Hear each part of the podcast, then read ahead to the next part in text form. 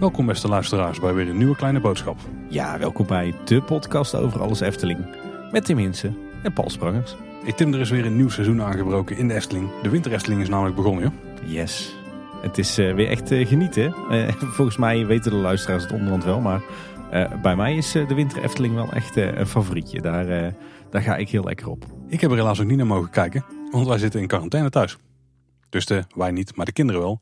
Dus ja, ik mag niet op pad met de kinderen richting de Efteling. En ik, en ik vind het ook niet heel erg op zijn plaats om dan zelf wel die kant op te gaan. Ah, dat is balen. Ja, als we dit opnemen, dan uh, is de winter Efteling net vier dagen geleden begonnen. Ik uh, ben al uh, op woensdagmiddag het park in geweest met de kids.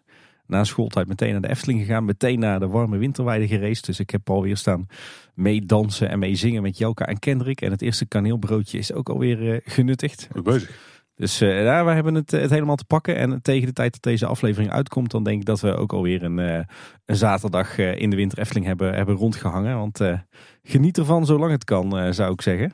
Met de huidige situatie.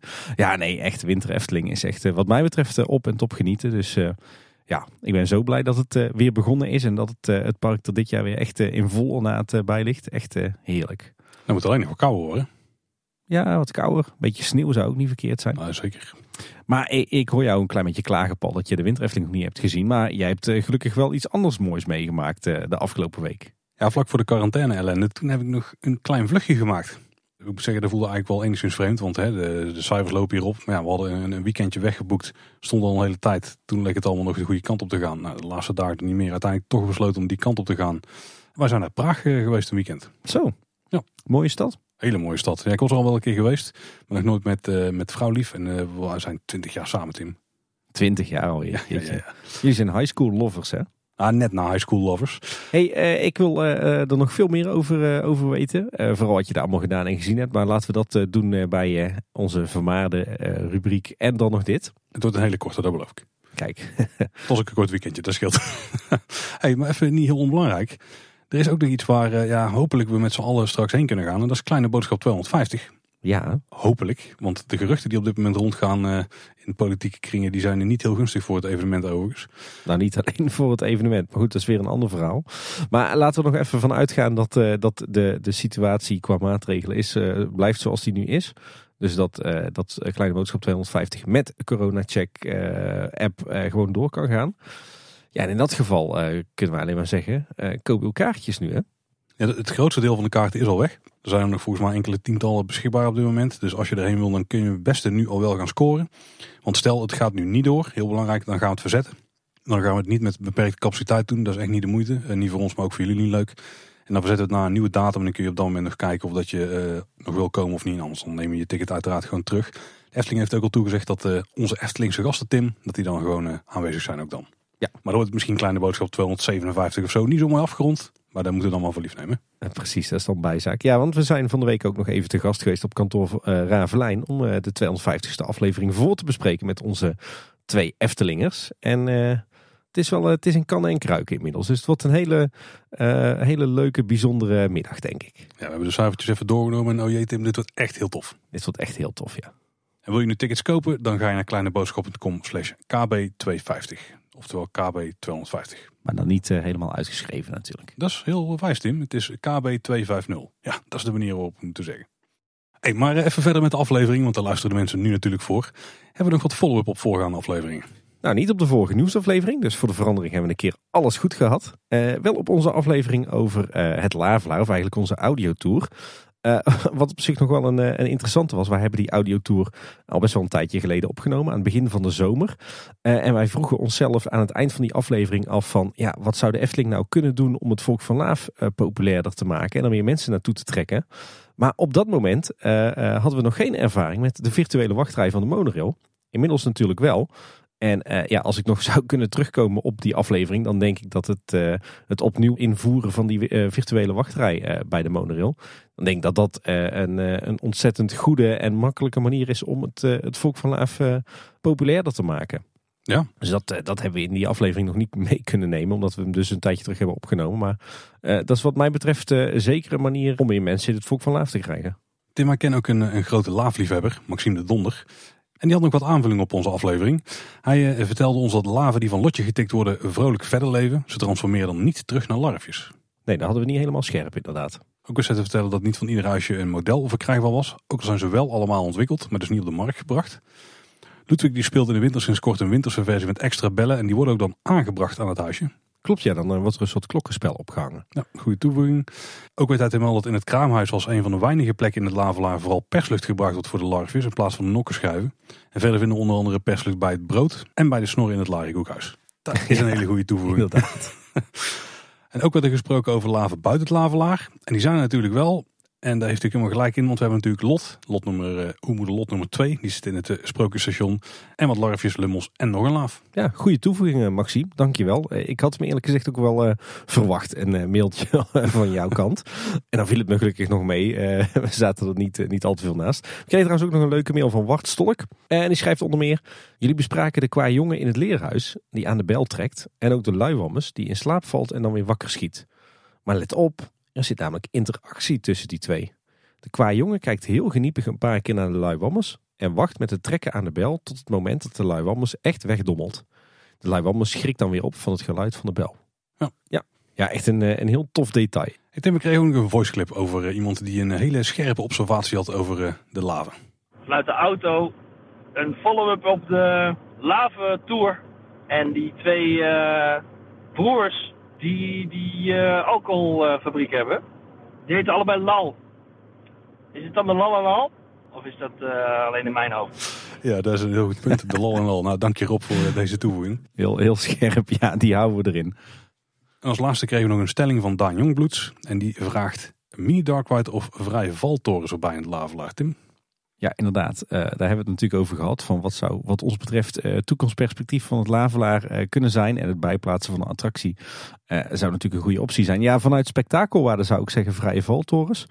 Ehm, ik denk dat je daar meer mensen mee trekt dan met een mini dark ride. Maar ik ga toch uiteindelijk voor de mini dark ride. Omdat ik denk dat het, het heel tof zou zijn om het, het verhaal van de lava uit, uit te beelden. Zeker die reis vanaf de Noordpool naar uiteindelijk de Efteling ondergronds.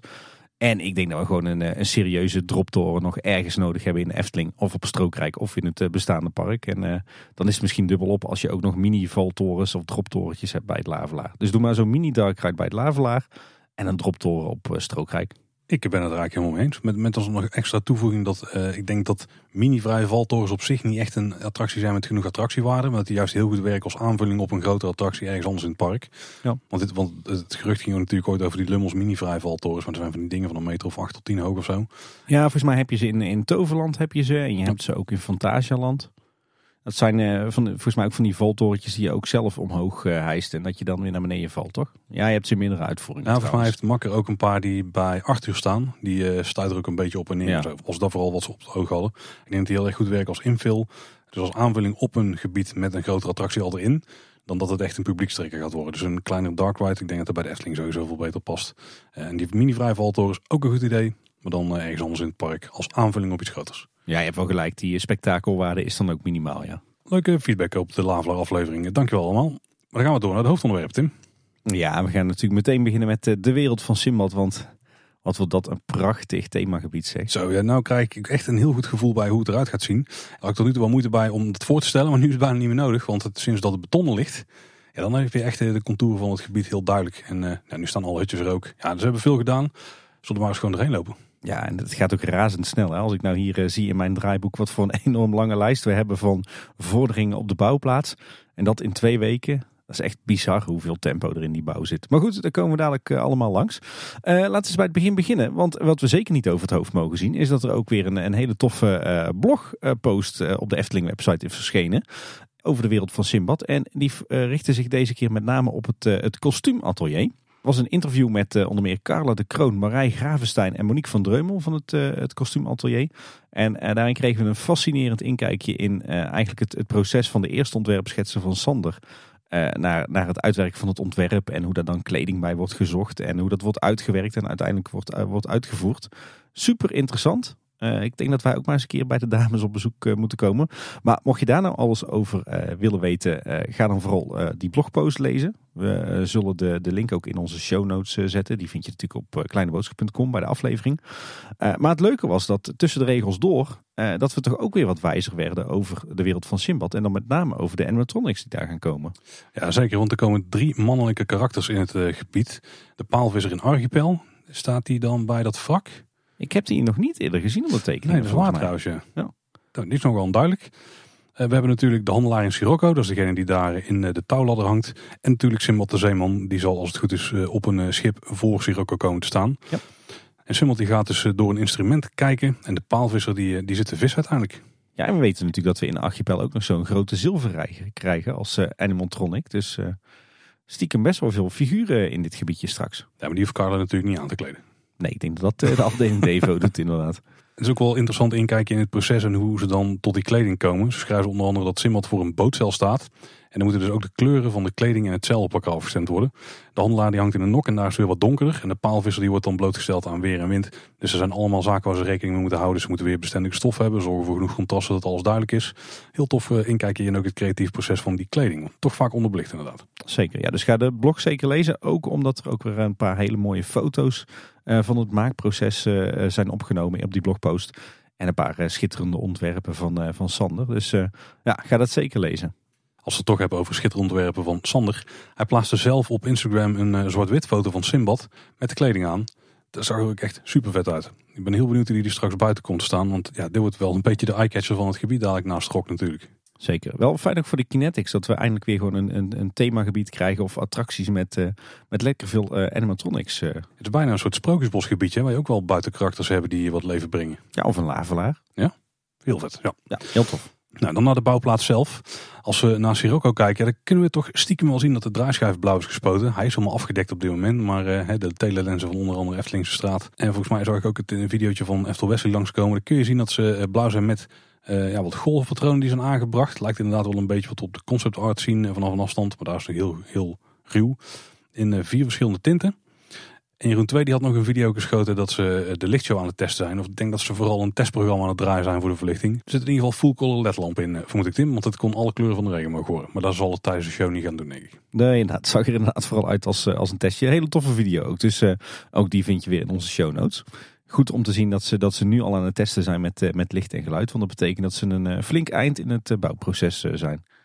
Ja, als we dan eh, gaan kijken naar de meer bouwkundige zaken, dan wordt er ook hard gewerkt aan eh, de meandering van, eh, van Sirocco. Voor een deel wordt natuurlijk de, de oude wachtrij van eh Monsieur Cannibal hergebruikt.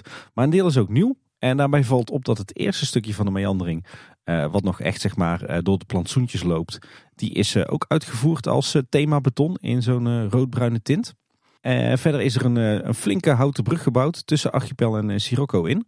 Met van die eh, flinke dikke houten stammen en eh, van die mooie vlonderplanken. En eh, die brug die gaat dus leiden naar de, het begin van de meandering van Sirocco. Het zijn van die, ja, van die houten stammen, zeg maar. Maar die zijn nu ook nog een keer geschilderd en gedecoreerd als hout. Dus blijkbaar een extra beschermlaag. En her en der hebben ze ook weer wat van die mooie Oosterse lampjes aangebracht. Eh, niet alleen daar trouwens, ook in, eh, verderop in de meandering. eh, zowel in het gedeelte met de betonvloer als ook het, het, zeg maar de oude wachtrij van Monsieur Cannibal. Daar zijn ook her en der wat van die mooie Oosterse hanglampen opgehangen. Verder zijn ze bezig met de overkapping van die meandering. We zagen op wat foto's een, ja, een soort vaandel of een soort doek verschijnen. Wat waarschijnlijk op die, in die overkapping wordt gehangen. Ook mooi in thema. En eh, de oude overkappingsconstructie van de wachtrij van eh, Monsieur Cannibal, die was eh, in de witte grondverf gezet. Maar die is inmiddels door de decorateurs van de Efteling ook helemaal gedecoreerd in een, in een houtlook, of eigenlijk een bamboelook. Dus eh, ja, ook de wachtrij van Sirocco begint de voltooiing te naderen. Ja, de vorige keer hadden we ook al het strandje aan wat ze daar aan het maken zijn. Dus dat is dan meer aan de Carnaval Festival kant. Die is nou inmiddels helemaal gestort. Lijkt ook het water in te lopen met wat rotsen erin en zo. In van het lichtgele thema beton. Ik ben heel benieuwd of daar ook een soort branding komt dadelijk. Hè? Dat daar het water eh, op, de, op het strand slaat. Ja, we zouden golven gaan krijgen. Hè? Dus, eh, En er ligt ook heel veel techniek, Tim, in de waterbak rondom Sirocco. Die is nog niet allemaal gebruikt. We zien nou links van eh, de uitgang, dus eigenlijk tussen de uitgang en de nieuwe ingang in. Dan zien we ja, een soort object in, het, in, in de vloer staan. Lijkt de persluchtleiding heen te lopen. Ja. Waar zou dit gaan worden? ja, aangezien er perslucht naartoe eh, loopt, zou ik denken of misschien wat borrelend water. Of misschien zo'n plofpot hè, die eh, om de zoveel tijd eh, een kleine explosie veroorzaakt in het water. Daar ben ik in ieder geval heel benieuwd naar. Maar ook aan de andere kant zien we een hoop leidingen naar boven komen. Maar dat is natuurlijk ook de plek waar dadelijk Simbad zelf gaat verschijnen.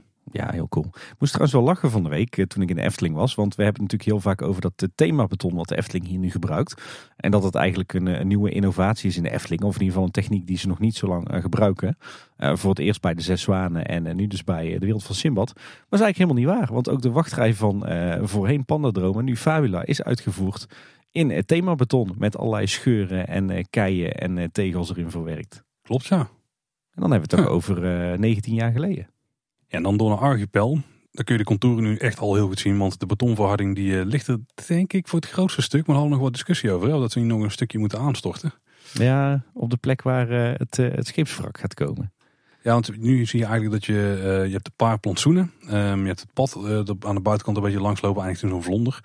En dan heb je daar dus de hele grote, de grote lab beton liggen. Maar er zit één opening nog in. En daar ligt nu een balk in op dit moment. Tenminste, op het moment van opnemen. En er ligt nog de aansluiting voor het wrak inderdaad. En misschien dat die visser daar dan ergens komt. Ja. En daar is nog een braakliggend stuk grond. En als ik naar het beton eromheen kijk, dan lijkt dat gewoon ook die kant op te lopen. Dus ik vermoed dat daar ook beton in komt. Want anders gaat het daar direct in het plantsoen in lopen. Lijkt me heel vreemd. Ja, Nee, dat zou inderdaad nog best wel eens kunnen, dat, eh, dat ze daar een stukje moeten storten. En we hebben inmiddels ook wat uh, detailfoto's gezien van al het uh, thema beton in Archipel. Het is wel heel mooi gedaan, er zit echt een, een zandstructuur in. Dus alsof het echt een, een zandstrandje is waar je straks gaat spelen. en ze hebben echt heel wat bewerkingen uitgevoerd in dat beton. zo zien we heel wat pootafdrukken van vogels. Ik denk dus dat het moet voorstellen dat dat van die, die grote zilverreiger is die we daar gaan krijgen, die animatronic. Uh, maar ook wat afdrukken van, uh, van zeesterren en van schelpen. Uh, en niet alleen afdrukken, want er liggen ook allerlei schelpjes op die betonverharding. Dus het, ze hebben echt hun best gedaan om met die beton echt een beetje het strandgevoel te maken. Ja, en eigenlijk hebben ze met al het beton gedaan. Hè? Dus ook het beton wat rondom het plein ligt en bij de brug. Ja, heel tof gedaan. Ja, wel mooi dat ze hier echt ook voor twee kleuren hebben gekozen. Hè? Dus die echt die donkere roodbruine aardetint voor de, de, de hoofdpaden in het gebied. En echt die lichtgele zandkleur voor archipel, maar ook voor dat strandje en inderdaad voor die brug. Dat, uh, daar is echt goed over nagedacht. U weet komt er ook een derde bij, want openliggend stuk zou natuurlijk nog een andere kleur kunnen komen.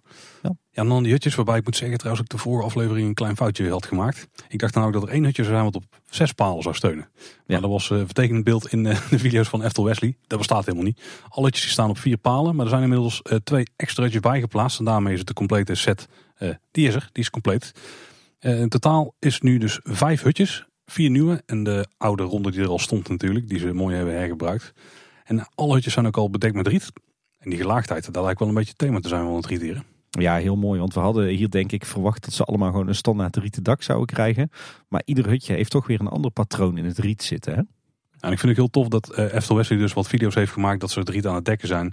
En dan uh, zie ik dat ze heel tof met allerlei ja, voorwerpen die ze daar speciaal voor hebben gemaakt, het helemaal in de vorm zitten te duwen, zodat je die gelaagdheid krijgt. Het is echt heel tof om te zien hoe ze doen. Ja, ja, ik heb echt de indruk dat, dat iedere rieten kap van ieder hutje helemaal apart is ontworpen. Dus uh, ja, daarmee zien we wel weer hoeveel oog voor detail er is in dit project. Ja. Op die rieten daken zijn inmiddels ook uh, de pironnen aangebracht. Ook weer een uh, kleine boodschap bingo wordt tegenwoordig. zien eruit als zinken pironnen, maar ze zijn toch echt van polyester gemaakt. En uh, een aantal van die pironnen zijn inmiddels ook uh, voorzien van uh, wat decoratie. Want op één zo'n piron is een, ja, ik, ik wou zeggen een soort windvaantje bevestigd. Maar het zit er gewoon vast op, het kan niet draaien. van een vis. En op een andere piron is een beeldenis van een, een, slang aangebracht. Een beetje zoals we die kennen uit, een, van een esculaap, zeg maar zo'n zo'n dokterstaf. maar een van onze luisteraars die wees ons erop dat, dat zo'n slangfiguur ook uh, hem heel erg deed denken aan een van de tekeningen uit het sprookje van Vogelrok. Dus het is waarschijnlijk een, eh, een personage uit dat sprookje. En we hebben natuurlijk de slang waar we in de baan zelf doorheen gaan. Ja. Dus daar zal natuurlijk een verwijzing naar zijn. Ja, cool. Wordt trouwens ook gewerkt in de hutjes. Zo zien we dat ze uh, van binnen gedecoreerd zijn. Hè? Dus met, dat ze bezig zijn met decoratieschilderwerk. En dat er hanglampen in komen te hangen. Ook heel sfeervol gaat dat worden. En uh, hoe kan je nou straks in die hutjes komen? Want die staan uh, volgens mij over het algemeen uh, deels met de voetjes in het water en deels met de voetjes in de plantsoenen. Maar we zien nu wat trappetjes verschijnen en ook wat balken er naartoe, van die evenwichtsbalken. Dus dat wordt straks nog een heel avontuur om in die hutjes te komen. En, en ze hebben trouwens het, het hutje dat is overgebleven uit het avonturendolhof. Uh, daarvan hebben ze een aantal openingen dichtgemaakt. Hè, melden we in de vorige nieuwsaflevering. Nou, die nieuwe stukjes bamboe die, uh, worden inmiddels ook uh, gedecoreerd. Dus die zijn allemaal in de grondverf gezet. En worden nu beschilderd alsof het bamboe, bamboestengels zijn. Ook ben nu wel eens wat af te vragen is hoe ze dat nu gaan doen met die visser die in het gebied gaat verschijnen. Want je kunt eigenlijk overal gewoon lopen. Dus je kunt natuurlijk niet een animatronic neerzetten of, of een beeld in ieder geval. Of in ieder geval iets wat daar zit te vissen. Maar daarom is het een paalvisser. Ah, dus die gaat gewoon heel hoog op een paal zitten en daar kun je er gewoon niet bij. Is wel een goede manier, ja. Maar dan mag hij alleen geen, eh, geen lijn aan zijn vissingel hebben. nee, want dan gaat daar iedereen natuurlijk weer aan hangen. Oké, ik ben heel benieuwd hoe die eh, gaat verschijnen, want dat is echt nog onbekend voor ons. Ja, want het er net al over dat er aan, eh, tussen Archipel en Sirocco is gebouwd aan een enorme brug. Hè. Die gaat dus de meandering zijn van Sirocco. Maar ook aan de linkerzijde van Archipel, zeg maar richting de, de spoorlijn, daar wordt gewerkt aan een grote houten brug. Eh, die ligt in een van de plantsoenen daar. En die begint eigenlijk op de plek waar eh, het, eh, het roodbruine betonnen pad eindigt. En ook op een heel aantal andere plekken in Archipel wordt gewerkt aan allerhande kleine bruggetjes van houten vlonderplanken. Die gaan vaak door plantsoenen heen. Tussen zeg maar de verschillende gedeeltes met, met die lichtgele beton. En die worden vaak ook gecombineerd met, met evenwichtsbalken die door de plantsoenen heen liggen. En er zitten ook weer wat leuke eh, speelelementen in. Zo zag ik dat op, op één plek die eh, planken er echt bewust schots en scheef in liggen. Er worden ook allerlei houten kistjes geplaatst op het beton. Eh, die zijn ze op dit moment ook aan het schilderen. Die heb ik al in een paar felle kleuren, tenminste op dit moment nog primaire kleuren geschilderd zien worden. Maar daar zal vast nog wat ingeschaduwd worden. Zouden die dan stapstenen gaan vormen tussen het water? Zouden die echt in het water liggen dadelijk? Dat denk ik wel, want ze zijn op het beton bevestigd. En beton is volgens mij waar straks het water gaat zijn. Ze zitten ook al vast. Ja. Dat was me nog niet helemaal duidelijk. Ik vroeg me af waar- waarom zijn ze die nu pas aan het schilderen. Maar dat is op zich logisch, want dan kunnen ze goed bevestigen. Alle bevestigingspunten wegwerken. En dan schilderen. Ja. Nee, ze zijn echt op het beton geschroefd. En eh, in sommige kistjes zitten volgens mij ook wat leidingen. Dus het zou best wel zo kunnen zijn dat daar straks nog een eh, effectje in zit of zo. Dat er wel water of lucht uitkomt. Ja. Ja, dit is waarschijnlijk die verloren lading van eh, het wrak. Want daar liggen ze ook rondomheen. En eh, er liggen ook weer wat evenwichtsbalkjes tussendoor. Ja, dit wordt volgens mij een vrij aardig speelelement. Ik ben nog wel benieuwd hoe het wrak zelf gaat werken. Want als daar allemaal puntige dingen uitsteken. Misschien niet zo heel erg kindvriendelijk. Of dat zijn allemaal weer eh, plekken waar ze aan kunnen gaan hangen natuurlijk, hè, die kids. Of zichzelf aan kunnen openhalen. Maar dat zal vast over nagedacht zijn. We zagen trouwens ook nog eh, wat, wat spullen voorbij komen van de fabrikant Speelmaatje. Die kennen we uit uh, Speelbos Nest. Dus het lijkt erop dat zij ook weer hier wat van die speelelementen leveren. Van dat, van dat Robinia hout.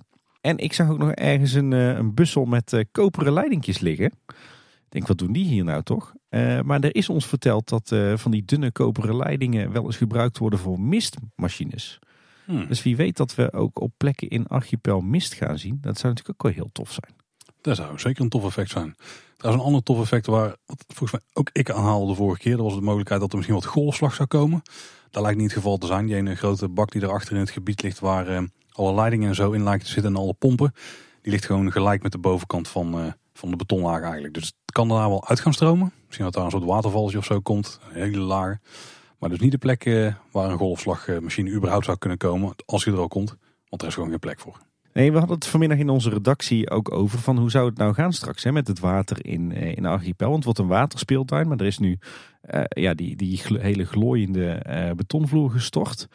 Moet zeggen, als ik het zo zie, het, het, het beetje de huidige stand van zaken, dan denk ik dat we straks op een aantal plekken in Archipel dat er eh, water via leidingen eh, op het beton gespoten wordt.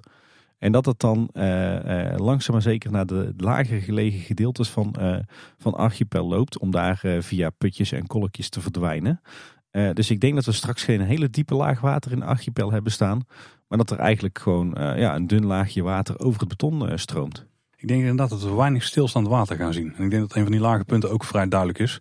Eh, die brug van de wachtrij van Sirocco namelijk. Daar lijkt echt een, eh, ja, bijna gewoon zo'n soort trog of zo onderdoor te lopen. Dus dat is een van de laagste punten van het beton. En ik vermoed dat daar dus een van de plekken is waar het water dan weer wordt weggezogen. Of dat het eh, misschien wel de bak in loopt bij Sirocco. En dat het daar weer wordt opgepompt en weer op een, eh, een hoger punt in Archipel weer in de speeltuin wordt ingebracht. En ik heb ook de indruk als ik nu zo al die bruggetjes en eh, hutjes en stapstenen zie, eh, dat het straks mogelijk gaat zijn om jezelf droog te verplaatsen over een parcours door die hele speeltuin. Mits je dan natuurlijk gebruik maakt van de bruggetjes en de evenwichtsbalken en, en de stapstenen. Dus dat je niet per se door het water moet. En dat zou natuurlijk ook een manier zijn om die speeltuin eh, ook te kunnen gebruiken in de herfst en de winter. Waar ik trouwens ook wel heel benieuwd naar ben. Nou, heel veel dingen trouwens. Maar of dat ze daarover na hebben gedacht. En dat is alvast. Wat we nu zien, nu ze het beton hebben gestort. Is dat de herfst niet heel erg eh, fijn is voor dit gebied. Want er valt echt een partij blad daar op eh, het beton. Daar word je bang van. Maar als het weg gaat stromen onder die bruggen. Dan is het vrij moeilijk om al dat gevallen blad daar weg te halen. Ja. Zou ze er rekening mee hebben gehouden? Dat Ja, ik, ik denk wordt? als, als, als het werkt dus met dit model, hè, dus wat wij zeggen dat er dus niet, niet geen diepe laag water staat, maar dat er eigenlijk gewoon continu water vanaf het hoogste punt eh, over het beton naar het lage punt stroomt, dan kan je natuurlijk aan het eind van de dag kan je gewoon het water uitzetten. En eh, dan kan je gewoon 's ochtends, als je de speeltuin opstart, kan je met de bladblazer en de hark kan je natuurlijk al het blad weghalen. Ja, maar als onder die bruggen dus eindigt, wat op in ieder geval één punt wel zo lijkt te zijn, en volgens mij beide punten onder de bruggen, kom je er wel lastiger bij. En dan hoop ik dat daar ergens nog eh, iets van een filtertje of een roostertje zit. Met eh, een, eh, een, een dekseltje in de brug. Maar ik denk dat ja, zo'n waterspeeltuin heeft natuurlijk wel gigantisch veel onderhoud nodig. Ik denk dat het beton ook regelt wel eens met de hoge drukspuit. Oh ja, worden. absoluut. Ja. Maar ik, ik denk dus dat het straks echt mogelijk moet zijn om jezelf gewoon droog door die waterspeeltuin te verplaatsen. Tenzij je natuurlijk avontuurlijke kinderen hebt. Of ja, ik denk dat alle kinderen alsnog wel uiteindelijk in het water eindigen. Ja, maar je gaat er denk niet snel met natte enkels uitkomen. Tenminste, niet dat je tot je enkels in het water staat. Nou, dan ken je mijn kinderen nog niet hoor. En als het waterlaagje overal maar een centimeter of anderhalf eh, diep is, dan wordt het ook lastig. Eh, ja, kinderen zulke lage enkels. Wie weet ja. Nou ja, als het water stroomt en ze lopen door die bak heen, dan eh, zijn ze vanzelf van top tot teen Nee, nat. sowieso. Maar het gaat misschien meer om de diepte. We naar de landscaping gaan kijken? Ja.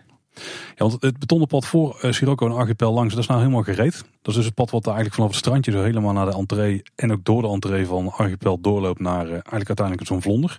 Eh, daar liggen ook die flagstones in, Tim. Ben je daar blij mee hoe die erin liggen? Ja, die liggen er mooi strak in hoor. Je bent natuurlijk flagstone liefhebber puur zangen. Ja, absoluut.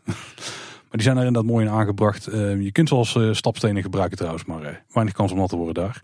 Ja, en er zijn ook eh, heel mooi weer van die scheuren in aangebracht. Hè, zoals we die ook kennen van het, de betonvloer bij de Zes Zwanen. En dan zijn we met straatwerk bezig. Dan moet jouw grondverharding hard ook harder doen kloppen. Mijn hart van steen. ja, nee, inderdaad. Want wat ze eigenlijk doen is dat ze het, het straatwerk aanhelen tegen dat, dat nieuwe roodbruine betonnen pad. Ik had verwacht dat het hele themagebied in beton werd uitgevoerd, maar dat blijkt niet het geval te zijn. Echt alleen maar bepaalde zones en, eh, en dus dit, eh, dit, dit eh, brede pad. Maar tegenaan komt gewoon weer straatwerk. Wat ze doen is dat ze voor een deel dat, dat typische dambordpatroon van het, het Rijsrijkplein weer herstellen. Met die, die betonklinkertjes. En voor een deel werken ze toch ook met, met kinderkoppen. Zo loopt er een heel mooi breed pad van kinderkopjes richting het, het strandje. Vanaf vanaf de, de brug, zeg maar, midden op het plein. Eh, die kinderkoppen die worden in een mooi patroon gelegd. En die zijn inmiddels ook helemaal ingevoegd. Dus dat eh, ziet er straks ook heel vrij uit. En iets anders wat ook opviel is dat eh, alle muurtjes en rotsen in het hele gebied die met spuitbeton zijn gemaakt, dat die inmiddels wit zijn gesausd. Dus ik vermoed dat we hier binnenkort het, het inschaduwwerk gaan zien. Als ik nog terugdenk, Tim, aan het aankondigen van dit gebied. Dan herinner ik me nog dat iedereen heel bang was dat die doorgang die nu gecreëerd wordt daar. Dus zeker, straks als die groenstrook langs, of eigenlijk tussen Vogelrok en Carnival Festival komt. Dat een stuk wat dan overblijft dat daar veel te smal zou zijn. Maar zeker nu mensen daar aan het werk zijn en je ziet hoe breed het echt wordt. Volgens mij gaat er geen probleem worden. Kun je minstens met 15 man naast elkaar eh, staan of lopen. Misschien wel zelfs met 20. Volgens mij is die, die strook vrij groot. Die zag er vooral op tekeningen klein uit. Maar in de praktijk pakt het denk ik best goed uit. Ja, het is natuurlijk smaller dan het plein, maar aan de andere kant, alle wegen die, eh, die van en naar het Rijsrijkplein lopen, die hebben ook maar een beperkte breedte. Hè? Dus in die zin eh, maakt het dan ook niet uit dat je een wat smaller pad hebt over dat plein. Dat is een goed punt. Ja, natuurlijk, de dubbele laan is vrij breed. Maar er staan ook een hoop bankjes die dan weer een beetje als uh, opstropen. Ja, zeker.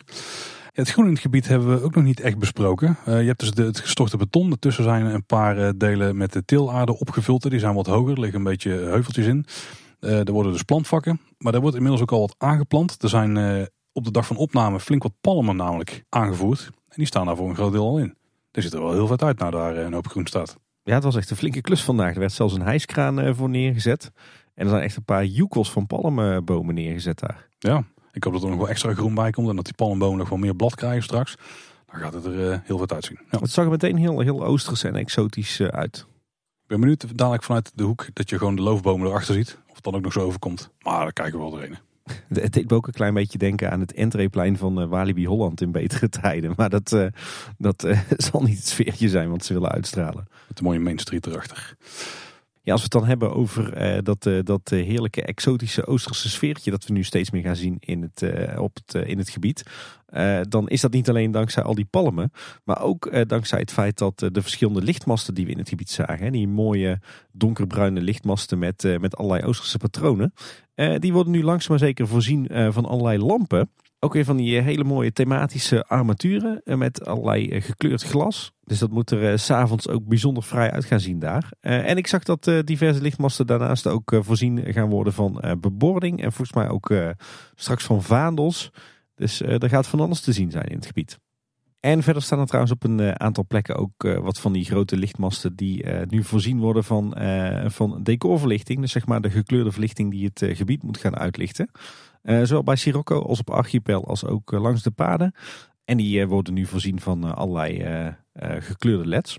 Op de originele tekeningen toen zagen we ook een vrij opzichtige wandelwagenstalling die zou gaan verschijnen tussen Vogelrok en Carnaval Festival. In zo'n halve ronde weet je wel, met een podium ernaast. Maar er was nog een wandelwagenstalling verstopt. En die lag namelijk aan de rand van het panoramaterras. En daar lijken ze ook al aan begonnen te zijn. Ik dacht dat het misschien een fase 2 dingetje zou zijn. Maar ze hebben daar een eh, heel groen eh, vak eigenlijk weggehaald. Wat opgemetseld was aan de zijkant zeg maar. Helemaal afgebroken. Dus eigenlijk tussen de bomen en het terras wat dan nog overblijft. En daar komt volgens de tekening een wandelwagenstalling. Dus uh, de eerste echte wandelwagenstalling op het Carnaval Festival. Slash Vogelrok slash Reizenrijkplein Tim. We hebben langer moeten wachten. Ja, dat, dat gaat er zeker nodig zijn denk ik. zeker met Archipel daar. En dan ben ik zoals altijd benieuwd, hoe zit het met die graafwerkzaamheden bij de siervijver? Ja, die zijn klaar. Die zijn klaar? Ja, het gat is dichtgemaakt en het, uh, de graszoden zijn weer teruggelegd. Dus, uh, we hebben geen idee wat ze hebben gedaan. Nou ja, ik vermoed dat ze ergens een aansluiting hebben gemaakt op het, uh, het klaterwatersysteem. Daar op de sprinklervijver, dat kan niet anders. Dus nou, dat is nu ook klaar. het laatste wat we hebben gezien is dat de speakers zijn geplaatst. Of tenminste geplaatst gaan worden. we hebben in ieder geval wat tests gezien. Dus die, er zijn die groene speakerpaddenstoelen die op een tegel staan. Die waren ze aan het testen vanuit het eh, hokje met de techniek erachterin, wat er al eerder stond. En die gaan nu geplaatst worden tussen het groen, vermoed ik. Ja, en dat is dan met name denk ik voor de, de achtergrondmuziek. Want bij Sirocco gaan, uh, hangen natuurlijk gewoon speakers die de muziek uh, ten gehoor brengen. Ik denk dat dit de, meer de speakers zijn die we gaan terugzien in en rond archipel en aan de paden. Ja Tim, en we hebben nog een, een klein primeurtje denk ik. Ja, we hebben een mysterie opgelost. Dat is het eigenlijk, ja. ja. Een hele tijd geleden toen berichten we over mysterieuze boeien die in Fata Morgana verschenen. Uh, tenminste, boeien, daar hebben we nu ontdekt dat het dus boeien zijn. Want het leek een soort maan of een bol. Hè, want er hangt daar ook een maan uh, in die scène, in de, de havenscène. En het was er eerst één, toen was hij weg.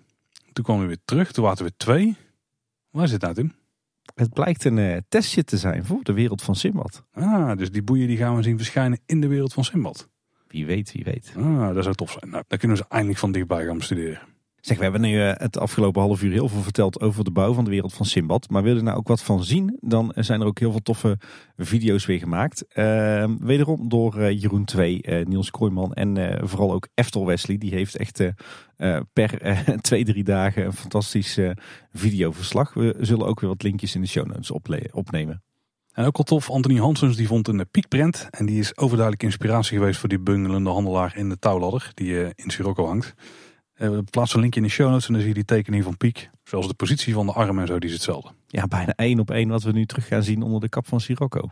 Ja, waren niet dat die tekening zwart-wit was. Ja. dat is mooi vergelijkingsmateriaal voor eh, de daadwerkelijke uitwerking straks. En dan is er nog een klein mysterie opgelost. Want de vorige keer, in de vorige nieuwsaflevering, hadden we het erover dat er een artikel stond in het dagblad Trouw. Waarschijnlijk over de wereld van Simbad, maar dat wisten we niet, want we konden dat eh, artikel niet lezen. Maar luisteraar eh, Joost Bloks, die ons eh, toch vaak van feedback voorziet, die was zo slim om Trouw gewoon te kopen in de winkel. En die heeft het artikel met ons gedeeld. Dus dat was heel interessant. Wat blijkt, het artikel in Trouw gaat over het langzaam verdwijnen van stereotyperingen uit pretparken. Uh, dus natuurlijk werd Mosje Cannibaal in het artikel uitgebreid uh, besproken. En uh, de rol die Richard van Leeuwen, hè, de, de, de Arabist, de hoogleraar, mm die die heeft gespeeld bij de wereld van Simbad. En Richard van Leeuwen die zegt daar zelf over dat hij niet echt adviseur was van de Efteling. Hij heeft ongeveer twee uur gepraat met het ontwerpteam van de Efteling. Nou, toch een aardig gesprek lijkt mij zo. En als uh, een van de resultaten daarvan uh, benoemde hij dat er uh, dus geen VES in de wereld van Simbad verschijnt. Want dat zou een verkeerd soort hoofddeksel zijn. Richard van Leeuwen is trouwens in dat krantenartikel in Trouw best wel kritisch over de Fata Morgana. Aangezien dat volgens Van Leeuwen wel degelijk een echt clichébeeld van het Midden-Oosten weergeeft. En hij adviseert de Efteling dan ook om eens goed te kijken naar hoe bezoekers met een Arabische of een islamitische achtergrond het park beleven. Hij zegt overigens niet dat het, eh, dat het zo is dat de Fata Morgana uh, moet worden aangepast. Omdat volgens hem uh, het, het niet echt aanstootgevend is. Uh, verder lezen we dat de Efteling nu al gastsprekers met een biculturele achtergrond uitnodigt om ontwerpers te inspireren. En Richard van Leeuwen die eh, zegt trouwens ook nog dat je eigenlijk het hele park op de schop moet nemen als je echt alle stereotyperingen wilt uitbannen uit de Efteling. Aangezien eh, ieder sprookje vol met eh, stereotyperingen zit. Dus niet alleen eh, een Monsieur Cannibal of een Fata Morgana. Daar heeft hij zeker een punt, ja. En een nog wel interessante eh, vermelding in dat artikel. Die haakt ook mooi aan op een eh, discussie die ik laatst op Twitter zag. Eh, zo lezen we in het artikel. Bij de vervanging van Monsieur Cannibal werd door een externe expert ook geadviseerd om naast de nieuwe mannelijke held ook een vrouwelijk maatje te introduceren. Hm. De Efteling laat weten dat de aanpassingen nog niet voltooid zijn. En dat er eventueel nog ruimte is voor een vrouwelijke figuur. In de wereld van Simbad. In fase 2. Oh ja, tuurlijk. Zou tof zijn. Als die maar niet in de keuken komt staan.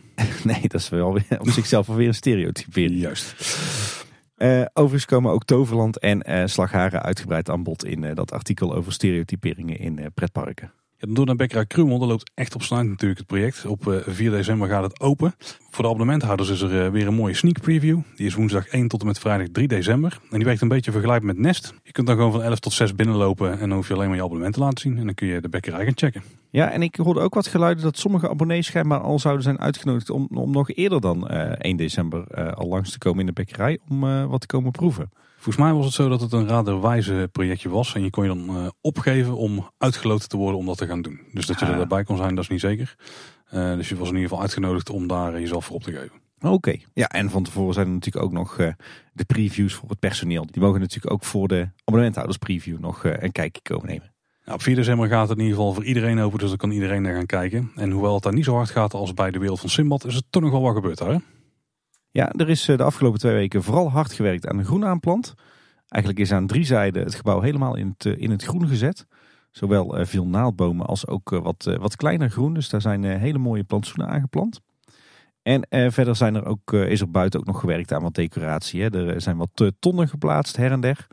Eh, in de grote oven eh, die in de op- kopgevel zit, daar zijn wat, eh, wat houten stammetjes in ingelegd. Er zijn her en der wat, wat picknickbanken geplaatst. En dan hebben we natuurlijk ook nog die, die mooie houten handkar hè, die geplaatst is buiten in de hoek tussen de, de kopgevel van de bakkerij en de back of the house. Die is inmiddels ook helemaal aangekleed met allerhande zakken meel en melkbussen en een hoop tonnen ook. Dus het ziet er ook heel vrij uit. Ik heb begrepen op de plaatsing van die tonnen dat er echt millimeterwerk is. Dat moet echt zeer nauwkeurig gebeuren. Op de interieurfoto's eh, die dan ook nog eh, stiekem af en toe opduiken met, van de mensen met telelenzen. Dan zien we dat de binnenkant ja, eigenlijk zo goed als klaar is. De decoratie die is klaar. We zien de toonbanken nou staan. Er staat een keukenapparatuur in. Dus volgens mij zijn we gewoon helemaal klaar om daar eh, een bakkerij te gaan draaien. En alles wordt nu gepoetst zodat het eigenlijk helemaal klaar is voor opening. Ja, ik geloof dat ze nu echt al gaan proefdraaien hè, met de broodjes pakken en klaarmaken. Dus eh, ja, dat gaat echt richting opening. Ja, geen valse start daar. Overigens ook nog eh, buiten nog twee toffe details. Eh, zo werkt eh, de decorverlichting nu ook in het, het oventje tussen aanhalingstekens. Hè. Op die, die kopgevel heb je dat grote uithangbord. En dat bestaat uit een bakker die een, een pretzel volgens mij in de oven schuift. Nou, dat mini-oventje, daar is inmiddels ook flakkerend licht in geplaatst. Zodat het lijkt alsof het een echt oventje is. Ongelooflijk tof. Ja, heel cool. En wat, wat vandaag voorbij kwam, is dat er ook twee Eftelingse witte duiven zijn geplaatst op het dak. Eh, op zo'n eh, zo'n houten balk, weet je wel, die eh, op de leidjes ligt, die de, het hele sneeuwpakket moet vasthouden in de winter. Ja, dat ziet er wel bijzonder vrij uit. Volgens mij hadden ze nog een mal liggen van het, het sprookje van Assepoester. En dan nog iets uit de buurt van Bekkerij Krummel. De vorige keer berichten we dat er een van die hutjes dat die was weggehaald. Hè. De hutje wat het dichtste bij Oompje Gijs staat eigenlijk. Waar volgens mij de koffie- en stroopwafel verkoop zat. Ja. Die plek was leeg. Maar af en toe wordt er een koffie- of chocomelkar neergezet. Ter vervanging van die verdwenen blokhut. Of die terugkomt is voor ons nog onbekend.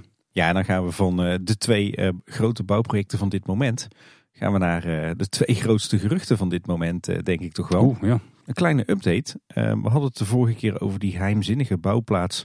Die is verschenen op de korte kant van het parkeerterrein, vlakbij het Huis van de Vijf Zintuigen.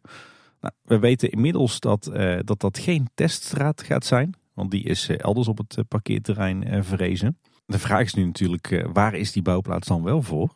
Eh, wat deze week in ieder geval nog opviel, is dat er in de buurt van die bouwplaats ook flink werd gegraven in de dienstweg. Dus mogelijk dat ze daar een, eh, een aansluiting op de nutsvoorzieningen eh, hebben gemaakt. Dus zeg maar om, om al die bouwketen van stroom en water te voorzien. Mhm. Ja, ik denk dat er nu nog twee opties over zijn. Of we hebben hier een bouwplaats voor toch nog wat onderhoud aan het Huis van de Vijf Zintuigen zelf. Want daar hebben we ook al wat, van, wat over opgevangen. Dat komt later nog in ons onderhoudsblokje. Ja, of het is toch voor dat hotel. Als het huis van de vijf zintuigen zou zijn, Tim, dan zijn het ook betere plekken om zo'n terreintje te maken. Dan die natuurlijk bijvoorbeeld bij het Lemterrein of, eh, of, je, of je doet het misschien juist daar net voor. Dan kun je ook best wel een stuk afzetten. Ja, en de vraag is ook of je zo'n bouw, eh, zo'n groot bouwterrein maakt voor een onderhoudsklus. Ja. Nou, er is nog een optie die ik wel interessant vond die genoemd werd. En dat is voor eh, de, het terugbouwen van het huisje van vrouw Holle. Want als je vanaf die kant het Sprookjesbos instak, was de theorie, dan kom je bij het huisje uit. Dus bij de plek waar het huisje stond. Nou blijkt dat alleen niet helemaal te kloppen. Want dat vertekent heel erg. Want als die bouwplaats daarvoor zou zijn, dan zou die waarschijnlijk veel dichter tegen het huis van de vijf zintuigen aan liggen. Want dat is ongeveer de hoogte waar het, eh, het huisje van vrouw Holle uiteindelijk staat. Ja, en ook daarvan denk ik weer niet dat je daar zo'n grote bouwplaats voor nodig hebt. Dat is ook sowieso waar. Plus ik denk dat de kans dat het huisje op deze korte termijn teruggebouwd gaat worden gewoon heel klein is. Ik denk dat dat absoluut niet eh, de prioriteit heeft van de Efteling. Nee, dat denk ik ook niet. En dan hebben we nog steeds die mogelijkheid die we de vorige keer al aanhalen. Die klinkt dan toch wel plausibel, of niet? Ja, we gaan er nog geen geld op inzetten. Het blijft een gerucht uiteindelijk, hè? laat dat duidelijk zijn. Ja, en het zou ook nog steeds wel bijzonder zijn, want ze zouden dan heel vroeg al een bouwplaats neerzetten. Waarschijnlijk dus omdat het transport van materialen dan duurder is dan het even tijdelijk wegzetten op een parkeerplaats. Precies. Ik hoop dat het zo is, want ik heb al zin in een enorm groot bouwproject. We hebben een paar mooie bouwprojecten op dit moment te volgen, maar nog niet echt het mega bouwproject, hè, waar we al die jaren al naar snakken als kleine boodschap. Dit zou hem kunnen zijn. Laten we hopen dat er snel een eh, vergunningsaanvraag komt. Daar kan ik het alleen maar mee eens zijn, Paul. Ja, dan hebben we natuurlijk nog een, een tweede gerucht dat eh, toch ook wel steeds hardnekkiger wordt. En dat is natuurlijk de toekomst van, eh, van het spookslot. Ja, daar viel wat op, Tim, afgelopen week. Er werd namelijk flink veel gemeten rondom het spookslot. Ja, inderdaad. Er werden inmetingen gedaan door eh, Fugro. op het voorplein van het spookslot. Maar de, de, de landmeter is ook gespot aan de achterkant van het sp- spookslot. Ook nog richting de schachttoren van Baron eh, 1898. En eh, ik zat toevallig eh, te wachten op het eh, terras bij de Witte Walvers bij de uitgang van het spookslot. En dan zag ik ook nog een meetspijker in het straatwerk zitten. Een meetspijker, ja, ik weet inmiddels wat het is, maar dat is dus zo'n zo'n ronde dop die in het straatwerk is geslagen. Ja, precies. Want dan is dat je, je vaste punt van al je metingen. Maar waarom doen ze dat soort metingen? Ja, dat doe je eigenlijk normaal gesproken om, eh, om een bepaalde locatie tot in detail in te meten. Bijvoorbeeld omdat je bestaande situatie goed in kaart wil brengen. Hmm, zouden ze niet van die hele nauwkeurige tekeningen hebben van dat stuk gebied? Het is natuurlijk wel een heel oud gebied. Ja, ja daar is natuurlijk, we weten dat er wel revisietekeningen zijn van de hele Efteling. En dat is gewoon een, eh, een redelijk gedetailleerde eh AutoCAD tekening van de hele wereld van de Efteling. Maar ja, als je daar echt wil gaan passen en meten, omdat je daar eh, bezig bent met een nieuwe ontwikkeling. Ja, dan heb je natuurlijk wel een, een gedetailleerdere inmeting nodig, ja. Ook misschien als je veel aan boombouw wil doen. Ja, zeker. Wat trouwens ook nog wel interessant is, is dat het stukje eh, grond wat nog ligt tussen Spookslot en Baron 1898, eigenlijk waar je met het pad met zo'n lus omheen loopt en wat dan ook nog tussen, ja, tussen het pad en de gondeletten ligt. Dat is ook een van die stukken die was aangegeven in het document voor ehm het bestemmingsplan als nog een potentiële uitbreidingsplek. Het is natuurlijk wel wat tussen gemeten is nu. Ja. Maar het is ook aan de andere kant van het spookslot, zeg maar aan de ingangskant van het Ja. spookslot gemeten. En daar heeft natuurlijk helemaal niks mee te maken. Dus het lijkt zich wel om het spookslot te concentreren. Dus er gaat hier Hmm. iets gebeuren. Of zou het gewoon alleen maar in kaart brengen zijn? Dat is niet de moeite, hè? Ja, maar dan, dan zou je dat in de rest van de Efteling ook doen, toch? Het is niet zo Ja. dat hier nou recent iets is veranderd dat je daarom eh, de, de, de revisiemeting eh, moet, eh, moet updaten. Goed punt, goed punt.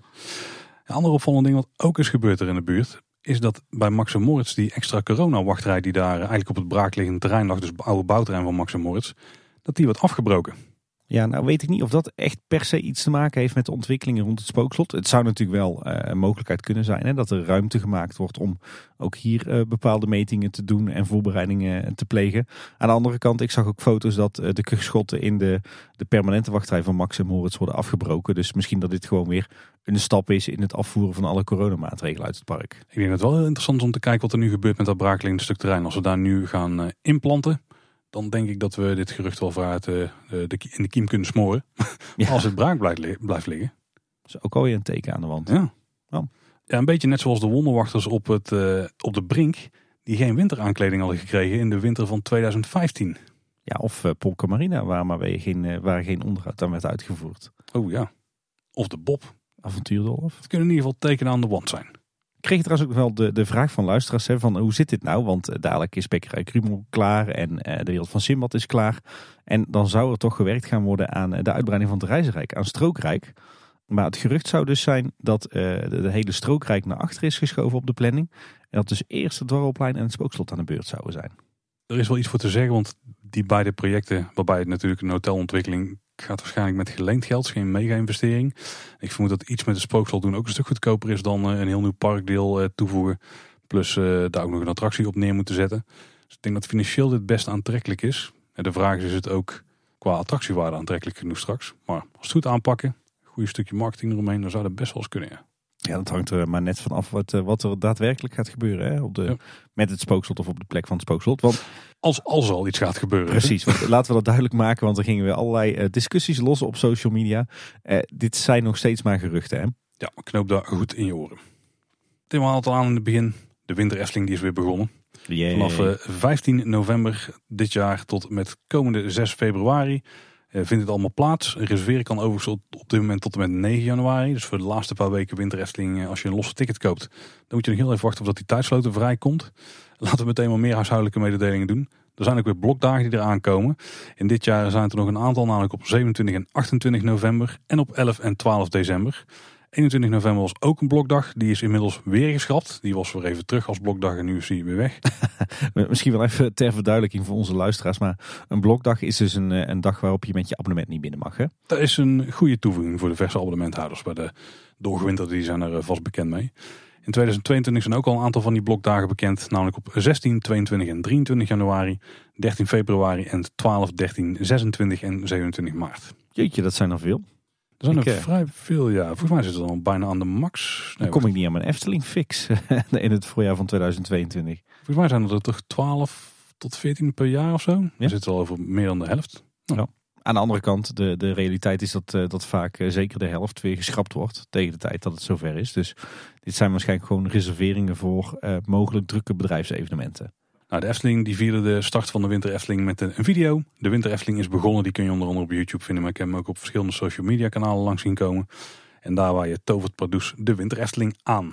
Ja, eh, een filmpje met eh, vrij hoge productiewaarde. Ja, zeker. Ja. Heel tof gedaan. Met eh, ook hele mooie beelden van de opbouw van de Winter Efteling. Met name in het Sprookjesbos. Ik kan me toch herinneren dat ik een variant hiervan al eerder heb gezien. Waren er niet animated gifs of zo die ze op social media gebruikten? Dat Pardoes voor eh, Symbolica stond en dan ook wat twinkels daarheen vlogen en dat die aanging. Voor mij waren dit nieuwe beelden. Ja, wel als video. Nee, volgens mij waren het dan namelijk gewoon animaties. Maar wel hier eh, een beetje in dezelfde stijl. Ja, heel tof filmpje. Heel, eh, heel sferisch. Nou, als de Winter Efteling eraan komt, dan weten we wat dat betekent. Dan worden we helemaal doodgegooid met alle horeca specials die dan verkrijgbaar zijn op het Efteling blog. Die hebben we nog niet gezien, die eh, berichten. Nee, inderdaad. daar moeten we nog even op wachten. Dat, eh, normaal gesproken vullen we daar ook een halve aflevering mee bij eh, Kleine Boodschap. Nee, dat gaat niet, maar er zijn wel andere blogberichten. Eentje die gaat helemaal in op het entertainment. En wat kunnen we allemaal vinden, Tim? Waar ga jij staan swingen deze winter? Ja, natuurlijk om te beginnen op de warme winterweide. Daar vinden we door de weeks en in de kerstvakantie Jelka en Kendrick. Ik heb er afgelopen woensdag ook weer aan mogen geloven. En in de weekenden vind je op de warme winterweide de lichtpuntjes, het eh, gospelkoor. Dus eh, ja, de warme winterweide is wel de place to be qua, voor de entertainmentliefhebbers. Eh, maar er is meer te doen. Er is eigenlijk best wel een, een redelijk goed entertainmentprogramma deze winter Efteling. Zo keren de Efteling muzikanten terug naar het park en die staan in het Ruigrijk.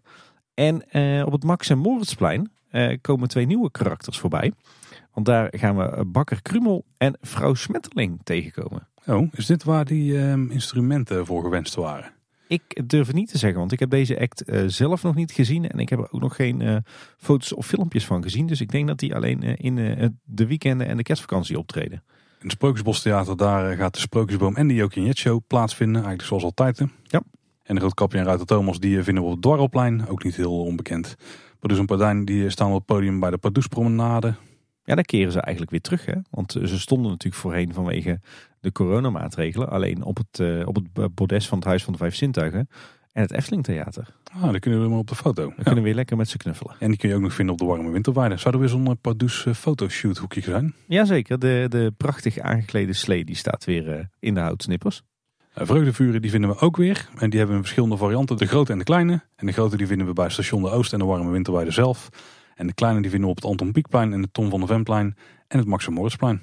Waarbij die laatste natuurlijk nieuw is. Ja, en die bij station de Oost natuurlijk ook, want die staat op de plek van eh, de Pokken Marina. Oh, gaat hij op die plek eh, nou vertaan. En dat is Ja. ook een grote. hè? Dat was voorheen een kleintje. hè? Ja. En dan de Warme Winterweide. Tim, jij bent er geweest. Het lijkt me goed dat jij ons eens even bijpraat wat er nou allemaal te doen is. Want wat is er nou gebeurd met die blauwe constructies die ze daar hebben opgebouwd? Wat is het nou? Dat is eindelijk eh, duidelijk. Dat is eigenlijk een, eh, een soort eh, tijdelijke gamegalerie zou je kunnen zeggen. Ah, toch wel. Het zijn twee spelletjes, Pingwing Pret en De Gladde Gooi. Nee, dat is een goede naam, ja. Eh Pingwing Pret, eh, dat is wat wij al dachten, een soort eentjes vissen. Maar Mhm. daarbij zijn eh, de eentjes eh, zijn verkleed als pingwings. dus hebben die, eh, die gele eentjes hebben ze in zwart en wit opgeschilderd. Wat moet je doen? Eh, voor 5 euro mag je drie pingwings uit het water eh, vissen. Of dat laat je je kinderen waarschijnlijk doen. En eh, je moet dan de punten die onderop de pingwings geschilderd staan, die moet je bij elkaar optellen. En eh, afhankelijk van hoeveel punten je dan hebt, eh, kan je een prijsje uit, eh, uitkiezen. En ja, het zijn allemaal van die, van die plusje dingen. Hè. Eenhoorns heb ik gezien, konijntjes en, en ja, een soort, ja, soort plusje bollen in de vorm van een pingwing. ja, ja. Allemaal niet echt voor de... Typisch niet- Efteling. Ja, niet echt voor de Efteling gemaakt, zullen we maar zeggen. En, dan hebben we ook nog de gladde gooi. En die door een van onze redactieleden al de gladde zooi werd genoemd. En dat is eigenlijk gewoon een basketbalspel. Eh, je mag één bal gooien voor 3 euro, twee ballen voor 5 euro en vijf ballen voor 10 euro. En als je één keer raak gooit, dan heb je al prijs. En, en de prijs zijn eh, van die eh, grote husky knuffels. Ja, die hebben we nog niet eerder in het park gezien. Nee. Die andere trouwens ook niet, maar vrij groot. En ja, weet je, dit is echt weer zo'n zo'n typische tijdelijke toevoeging aan de winter Efteling. Hè? Zoals we wel meer van dit soort testjes kennen, die meer of minder geslaagd zijn. Denk aan het reuzenradje op het, bij, toen nog de Bob. Dat was natuurlijk fantastisch. Maar zo hebben we natuurlijk ook die, eh, ja, wat, wat hebben we gehad? Die ski-carousel en eh, die, eh, die rodeo stier waar je op kon gaan zitten. Nou ja, dit is ook weer allemaal heel erg tijdelijk. Die constructies die zijn volgens mij gewoon zo eh, ingehuurd door de Efteling. Misschien wel van een kermis. En de prijs die je hier kunt winnen, die, eh, die zijn echt foeilelijk. Maar eh, volgens mij is het echt weer een, eh, zo'n zo'n typisch uitprobeersel. En ik denk als dit goed loopt en ze halen hier wat, wat omzet mee binnen, dat we dit misschien wel over een tijdje in een wat meer permanente en ook Eftelingse vorm gaan zien. Wordt hier ook alcohol geschonken op het plein? Dan is het een gouden greep. Ja. Ja, dus als de kinderen daar aan het spelen zijn, dan wordt er alcohol genuttigd. En je bent, of je bent er met een groepje wat de oudere jeugd. Ja, dan wordt hier gewoon geld aan uitgegeven. Dat is wel logisch. Dat denk ik ook, ja. Ik denk dat het voor de Efteling financieel uiteraard heel interessant is. Anders zouden ze het ook niet doen. En het is weer een beetje een stukje vulling, hè? een beetje leven op het plein daar. Zeker. En het is ook niet foeilelijk hoor. Dus eh, Ja, maar ook niet heel mooi. vooral, vooral, vooral al die knuffels zijn verschrikkelijk. Wat dat betreft zou het toch wel heel mooi zijn als de Efteling eens een keer eigen knuffels gaat ontwikkelen die je kan winnen bij eh, de Game Gallery en op dit soort plekken. Ja, die hebben ze natuurlijk wel, maar die zijn allemaal vrij duur. Ze zouden echt El Chipo eh, knuffels moeten, moeten klussen. Ja. ja. En wat heel tof is, er is toch een podium. Ja, inderdaad. Het staat weer net als vorig jaar midden tussen de twee vreugdevuren in. En, en dat podium is dus door de week voor Jelka en Kendrick. En in eh, de winter voor de lichtpuntjes. Ja, ik zei het al. Ik heb er woensdag eh, heb ik er een showtje gezien van Jelka en Kendrick. Het is hetzelfde showtje als eh, vorig jaar. Nou maakt dat niet zo heel veel uit. Want vorig jaar heeft ze maar een paar weken Ja. mogen draaien. Bijna niemand heeft dat gezien. Nee, en het is weer een, eh, een groot succes bij de meiden. En ik eh, zal ook niet ontkennen dat ik er ook bij heb staan, eh, staan zingen en dansen. En met mij velen, want het was weer een grote reunie van Efteling-liefhebbers daar. Ehm, ik zag trouwens ook tot mijn verbazing vandaag op YouTube dat eh, afgelopen maandag op de eerste dag van de winter Efteling dat Jelka weer als van ouds werd gespeeld door Natasha Molly. Ja, zag ik ook, ja. Eh, wat, eh, een van de finalisten van eh, de, de Nieuwe Maria heette dat programma volgens mij. Hè? Of Op zoek naar Maria. Ik geloof het achter elkaar, geen idee. Iets met de Sound of Music. Maar wij waren er, of wij, ik zeg wel wij, maar ik was er bang voor dat ze nooit meer naar de Efteling zou terugkeren. Terwijl ze een fantastische Jelka en een fantastische Jet is. Maar ze werkt dus toch weer in de Efteling. Er zat ik laatst weer in die dramatische schrale YouTube-serie. Heet die ook weer? Ondertussen in Efteling. Ondertussen in de Efteling, ja. Ja, wij zijn er fan van, daarom ligt het op het puntje van onze tong. Dus die liefde is absoluut niet gedoofd. Fijn. Toch een klein beetje een zwak voor Natasja, moet ik eh, ruiterlijk toegeven. Is ook wat merchandise te krijgen. Er zijn weer diverse blokken, net als vorig jaar. Daar kun je onder andere de nieuwe winterhangers kopen. Kun je er ook die hele chique nieuwe winterhangers kopen, Tim. Nee, nee, nee. Die kan je alleen bij de Sissy Boy kopen. Oeh, Maar daarover later meer. Daar hebben we dadelijk nog even over. Er is ook een eh, blokket met de Efteling miniaturen. Die zijn er ook te koop. Dus die zijn er ook uitgestald in zo'n winterslandschap, neem ik aan. hè? Ja, een soort eh, mini-diorama eigenlijk, hè. En de kersthanger, de ornamenten, die eh, vind je er ook in een kerstboom. Ja, en verder is de warme winterweide weer eh, aangekleed met, eh, met een hoop eh, besneeuwde kerstbomen met lampjes erin. Ziet er super sfeervol uit. Er staan weer van die stapels met, met cadeautjes en ook de potkachels, hè, die toevoeging van vorig jaar. En het geheel eh, is bedekt met een dikke laag houtsnippers. Geeft ook meteen dat, dat kerstsfeertje. Die potkogels, Tim, ik vind het interessant dat je die aanhaalt. Want die bestaan eigenlijk pas twee jaar zelfs. Ja. Was vorig jaar het eerste jaar. Volgens mij vorig jaar het eerste jaar, ja. Ja, Maar de Efteling heeft ze nu echt gebombardeerd als een beetje het icoon van de winter Efteling. ja dat ging heel snel, ja. Ja, want er is een nieuwe pin uitgekomen. En die is dus voor ons een potkacheltje. Dat is de winter Efteling pin. Oh. Ik denk dat niet heel veel mensen dat al associëren met de winter Efteling. Nee, alleen eh, de, de echte liefhebbers, denk ik.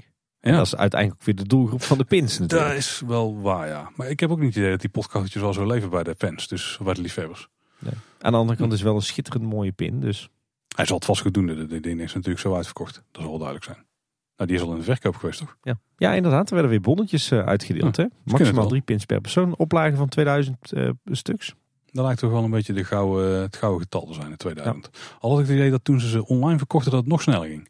Toch omdat het makkelijker is voor mensen. Doe er nou zo mee Efteling. Nou, Ja. ja, op het moment van opname is die dag nog niet geweest van verkoop. Dus ik ben benieuwd of ik eh, zelf een pin ga kunnen scoren voor mezelf. Eh, Even terug naar de warme winterweide. Er staan ook een hele berg picknickbanken. Ook een paar overdekte terrassen trouwens. En je hoeft niet per se koud te zitten, want er zijn ook flink wat terrasverwarmers te vinden. Er is nog een activiteit voor kinderen. Je kunt je namelijk ook laten schminken in de wintersalon. Ja, en er is natuurlijk ook weer een hoop horeca te vinden op eh, de warme winterweide. Heel wat blokhutten met eh, ieder een verschillend aanbod. Ik zag de erwtensoep alweer terugkomen. Eh, ook een heleboel eh, warme dranken, inclusief eh, de, de diverse winterspecials van koffie en chocomel.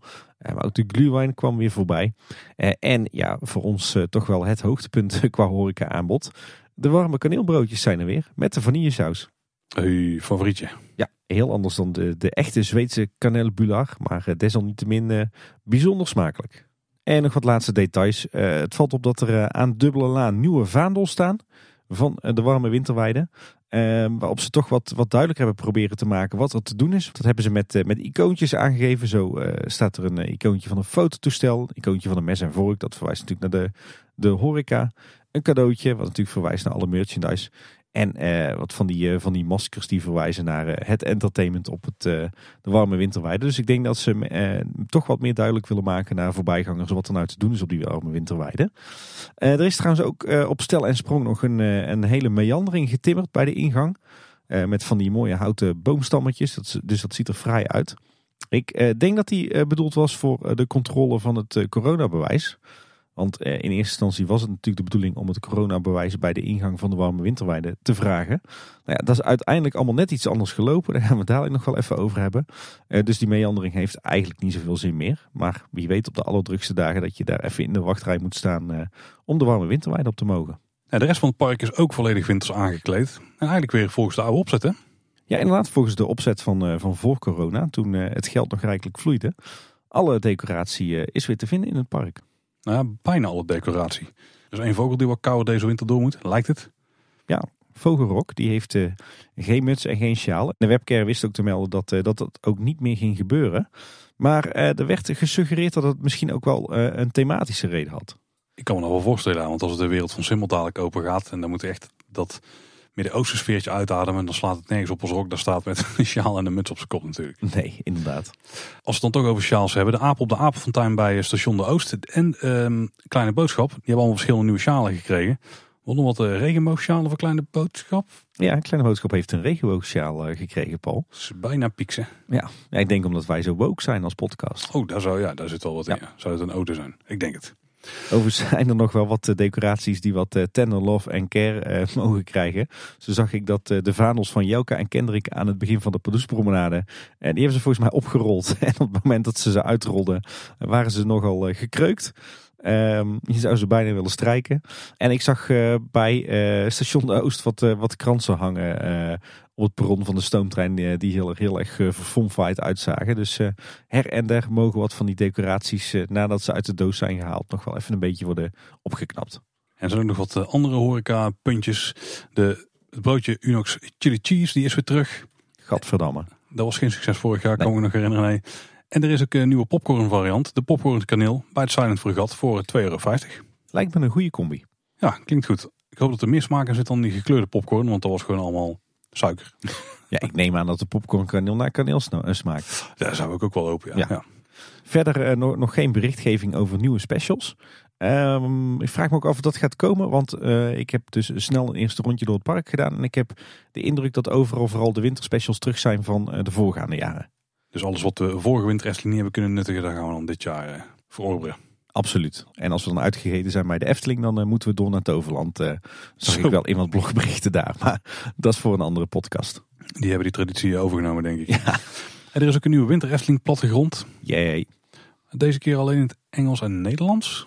Ja, ik kon alleen de Engelse en de Nederlandse vinden. Misschien heb ik niet goed gezocht. Of misschien dat de Efteling er toch eh, voor heeft gekozen. om alleen nog maar een Nederlandse en Engelse versie uit te brengen. Of de drukker, die is nog niet klaar met die versies. Zou dat zomaar kunnen. Je was er vroeg bij natuurlijk, Tim. Ik eh, ga het de komende dagen in de gaten houden. Op de voorkant staat in ieder geval eh, de wereld van Simbad. Met een eh, zeer chique illustratie. Die we kennen van onder andere de bouwzuilen. Dus het silhouet van Simbad in zijn boot voor de maan. En dan met daaronder van die golfpatronen zoals we die kennen uit de oude wachtrij van Vogelrok. En je ziet er ook een mooi silhouet in van de rietenkap van Sirocco. En ook van Vogelrok zelf. Dus ook Vogelrok maakt echt actief onderdeel uit van de wereld van Simbad. We zien overigens op de voorkant van het plattegrondje nog niet echt een, een datum of een maand. Er staat eh, nieuw deze winter. Dus daar kunnen ze nog alle kanten mee op. We zijn er zelfs nog niet heel zeker van. Hè? Nee. Op de achterzijde daar eh, vinden we een van de bekende spreuken die we inmiddels in het park zien hangen. Spiegeltje, spiegeltje aan de wand, wees lief en tolerant. Dus belangrijk genoeg om blijkbaar op de achterzijde van de plattegrond te zetten. Eh, wat ook wel interessant is, is dat er niet meer de data op de plattegrond staan. maar dat er nu alleen op staat eh, 2021, 2022. Eh, dus daar kan je niet meteen uit te herleiden dat het de winterplattegrond is. Voorheen eh, op de voorgaande plattegronden werd dat natuurlijk wel helemaal uitgeschreven. En nog opvallend in de plattegrond is, eh, je hebt het natuurlijk rechts van de plattegrond heb je de legenda of het renvooi. Met daarin de verschillende rijken. En wat heel apart is, is dat in het, het kadertje van het reizenrijk, dat daar de wereld van Simbad apart is aangeduid met een kopje. Met daarin Sirocco, Archipel en Vogelrok. Dat is de eerste keer dat we eh, dus als het ware een apart themagebied in die rijkenstructuur aangeduid zien worden. Max en Moritz of zo zien we het niet. Het is natuurlijk maar één attractie. Ja, ik heb ook wel me- met mijn licht autistische brein zitten denken van ja, dit klopt toch eigenlijk niet? Want in de Efteling zijn er in principe wel meer themawerelden. Hè? Denk aan eh, de verboden stad Fata Morgana. Daar heb je ook een attractie en horeca en merchandise. Denk inderdaad aan eh, de omgeving van Max en Moritz. Eh, met een beetje fantasie kan je misschien nog wel een paar van die echte themagebieden zien.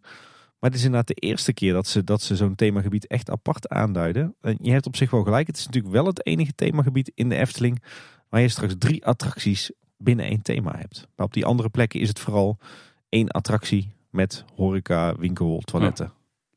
Ook daar staat overigens weer bij, nieuw deze winter. En nog een laatste eh, berichtje over de winter Efteling. Eh, want de tickets voor het oud en nieuwfeest zijn nu ook te koop. Eh, die kosten 45 euro. Abonnementhouders krijgen 25% korting. Wat eh, nog wel interessant is om te zien is dat op de website eh, erbij vermeld staat dat het herroepingsrecht niet van toepassing is. En dat wil zeggen dat je niet eh, binnen een bepaalde tijd eh, eh, alsnog je aankoop kunt annuleren. Heeft dan wellicht weer te maken met mogelijk strengere coronamaatregelen. Waardoor mensen misschien al heel snel spijt krijgen van hun aankoop. Maar die is dus niet van toepassing. Gekocht blijft gekocht. En ja, ik kan me wel voorstellen dat als uiteindelijk wellicht het oud nieuwfeest niet door zou gaan. Ja, dan gelden natuurlijk weer andere voorwaarden, kan ik me zo voorstellen. En wat nog wel leuk is, is dat je eh, bij je oud nieuw tickets ook arrangementen kan boeken. Met een diner bij uh, Keuken, bij Panorama of eh, Pinocchio's Pizza en Pasta Restaurant. En dan door naar het blokje over de coronacrisis. In dit geval een vrij bizarre situatie. Want aan de ene kant is de Efteling maatregelen aan het weghalen. Terwijl aan de andere kant voelen dat er allerlei maatregelen bij gaan komen. Maar die lijken nog niet te botsen. Maar zullen we eerst eens even een, een tijdlijntje van wat er nou is gebeurd de afgelopen twee weken eh, doorlopen. Want, want er zijn vrij veel ontwikkelingen geweest. Ja, we hadden nog zo gehoopt dat we deze coronablokjes af konden bouwen naarmate de tijd vorderde. Eh, maar deze zitten we ramvol, want het waren echt twee idioot hectische weken wat betreft de coronamaatregelen. En dan is het ook nog eens zo dat op dit moment eh, de coronacijfers echt pieken. Dus eh, wie weet tegen de tijd dat deze podcast uitkomt dat deze informatie alweer achterhaald is. Ik heb er alles mee te maken op dit moment, hè, praktisch. Dus ja, Nou, laten we inderdaad eh, even kijken wat er de afgelopen twee weken gebeurd is. Eh, we, we, springen er even met eh, zeven mijlslaarzen doorheen. Mocht je meer willen weten, we zetten wat relevante krantenartikelen, of in ieder geval online krantenartikelen in de show notes. Dan kan je daar verder lezen. Maar dit sprookje begint eigenlijk op eh, 8 november. Want op die dag tikt minister Hugo de Jonge de Efteling en de gemeente Loon op Zand op de vingers. Want eh, hij vindt dat de Efteling wel degelijk ook een coronabewijs moet gaan vragen op eh, plekken zoals Fabula, het Efteling Museum, eh, Ravelijn en zelfs het Sprookjesbostheater. Je vraagt je misschien af hoe kan het nou dat uh, een minister als Hugo de Jonge uh, zich bezighoudt met uh, zaken als Fabula in het Efteling Museum. Maar ja, we waren een beetje bijgenaaid bij de minister. Hè? Ja, door een vriend van de show Thomas van Groningen. ja, snel door naar het volgende item. Maar die had in ieder geval de vraag gesteld aan Hugo van wat vind je nou van? ja. En daar kwam de antwoord op. Ja. Nou, in eerste instantie reageerde de Efteling en de gemeente daar een beetje afwijzend op. Maar de dag daarna moest de Efteling toch toegeven dat het nogal ingewikkeld was. En dat het mogelijk toch nog maatregelen gaan wijzigen. Volgens mij is er ook wel contact geweest tussen het ministerie en in ieder geval de gemeente. Coronacheck bij de entree heeft alsnog niet de voorkeur, zegt de Efteling. We willen er zijn, ook voor mensen die geen vaccinatie hebben. Die abonnees die heel vaak komen en niet gevaccineerd zijn bijvoorbeeld. Ook voor hen willen open zijn. Uh, later die dag, dus op 9 november, volgt het besluit. Vanaf vrijdag 12 november is er ook een coronabewijs noodzakelijk bij Fabula en Ravelijn, bij het Efteling Museum en zelfs op alle buitenterrassen en de warme winterweiden. Uh, er volgt dan ook een mea culpa van Hanne van Aert, onze burgemeester. En zij schrijft, uh, we werden even flink op onze vingers getikt. Kennelijk zagen we het verkeerd en dienen we meer onderscheid te maken. Elke attractie kan u met een ander maatregelenpakket van doen krijgen. En de Efteling die vult nog aan. We vinden het jammer dat we hiermee negatief in het nieuws komen. Het lijkt nu alsof we ons opzettelijk niet aan de maatregelen houden. We hebben altijd de beste intenties gehad. Nou, de Efteling was uh, groot nieuws. Een dag later stond er namelijk een nabeschouwing in het Brabants Dagblad. De Efteling zegt erbij dat het uh, ingewikkeld werd voor de Efteling. Bij ruimte voor interpretatie wordt eerst met de gemeente overlegd en pas na akkoord voeren we de nieuwe maatregelen dan door. De gemeente die zegt voor alle binnenattracties geldt een mondkapjesplicht. Deze vallen nu niet onder de QR-regels, dus de binnenattracties. En dat kan wel verwarrend zijn. Dus ook dat is voer voor verdere discussie. Efteling ziet op dat moment ook nog steeds niet zitten trouwens om een coronabewijs te vragen bij de entree. De gemeente zou er geen probleem mee hebben. Het was op dat moment namelijk nog zo dat er een wetswijziging moest plaatsvinden voordat dit zou kunnen. Maar de gemeente zegt, de Efteling zou je ook kunnen zien als cultuurinstelling met voorstellingen. En als je dan dus een QR-code zou vragen bij, bij de entree, zou het een hoop verwarring kunnen schelen als iedereen in de Efteling gewoon gecheckt is. Mondkapjes hoeven dan bijvoorbeeld niet meer gedragen te worden. Ja, en eigenlijk binnen twee dagen volgt er dan een uh, ja, toch wel grote uh, koerswijziging. Uh, want op 12 november wordt aangekondigd dat er vanaf zondag 14 november hele andere regels gaan gelden. En ik denk dat toch wel de maatregel met de meeste impact is, is dat vanaf dat moment, dus vanaf 14 november, een geldig corona-toegangsbewijs verplicht is om de Efteling binnen te mogen. En dit is dan op dwingend advies van de gemeente? Ja, maar ik denk eerlijk gezegd dat dit wel een 1-2'tje is geweest vanuit de Efteling. Dat de Efteling aan de gemeente heeft gevraagd van joh, uh, leg ons dat corona-toegangsbewijs nou maar op. Dan uh, hebben wij een, uh, een goede verklaring waarom we dit nu invoeren. Dat is voor iedereen makkelijker en fijner, maar dan lijkt het in ieder geval niet alsof het een, een initiatief van onszelf is geweest. Want ja, daarmee zouden ze toch weer, denk ik, heel wat mensen tegen de borst stoten. Dus ik denk dat dit gewoon een heel handig 1-2'tje is geweest hoor, tussen die twee instellingen komt natuurlijk ook door de nieuw aangekondigde maatregelen, een paar dagen eerder. Want dat zou ook betekenen dat de anderhalve meter afstand weer gegarandeerd moet worden. En als je een QR-code uh, checkt bij de ingang van het park, hoeft dat niet meer. De Efteling zei erover ook, het is voor ons gewoonweg niet mogelijk om in dit korte tijdsbestek alle bewegwijzeringen en beleidingen opnieuw aan te brengen. En zo die anderhalve meter te kunnen garanderen. Ons park is 65 hectare groot en we hebben 200 unieke locaties. We kunnen dus niet anders dan nu al een corona toegangsbewijs vragen bij de entree als we ons aan de maatregelen willen houden. 200 gebouwen in de Efteling. Locaties, hè, locaties. Hoeft niet per se gebouwd te zijn. Nee, dat is weer een, eh, een mooi getal eh, wat we nog niet eerder gehoord hadden. Uh, Efteling zegt trouwens ook dat gasten die, uh, die uh, na of vanaf zondag 14 november niet willen of kunnen komen vanwege die controle, die mogen op een ander moment terugkomen. Dus daar trek ik dan maar de conclusie uit dat, dat je die kaartjes op een ander moment ook kunt gebruiken. Het resulteerde dus in een rij met dranghekken vlak voor het Huis van de Vijf Zintuigen. Met beveiligers en Efteling personeel. Dat zijn degenen die jouw coronabewijs kennen bij ingang van het park. Dus nog voordat je de kaartcontrole heen gaat. Ja, en dat gaat verrekt goed moet ik zeggen.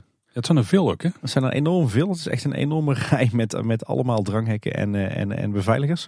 Ze zijn allemaal super streng. Je moet sowieso allemaal, je code wordt gescand en je moet je ID-bewijs laten zien. Er wordt ook goed naar gekeken. Maar het gaat echt als een molle. Nou, ik denk dat ik niet ergens zo goed gecontroleerd ben. Zelfs niet thuis mijn vliegreis trouwens. Ik heb toen ik naar Praag ging nergens mijn QR-code hoeven laten zien. Alleen door de terugreis vroeger drie keer na. Maar dat je ook je ID-bewijs iedere keer erbij moet laten zien. Ik ben er wel blij mee, want dan weet je zeker dat het goed gebeurt. Ja.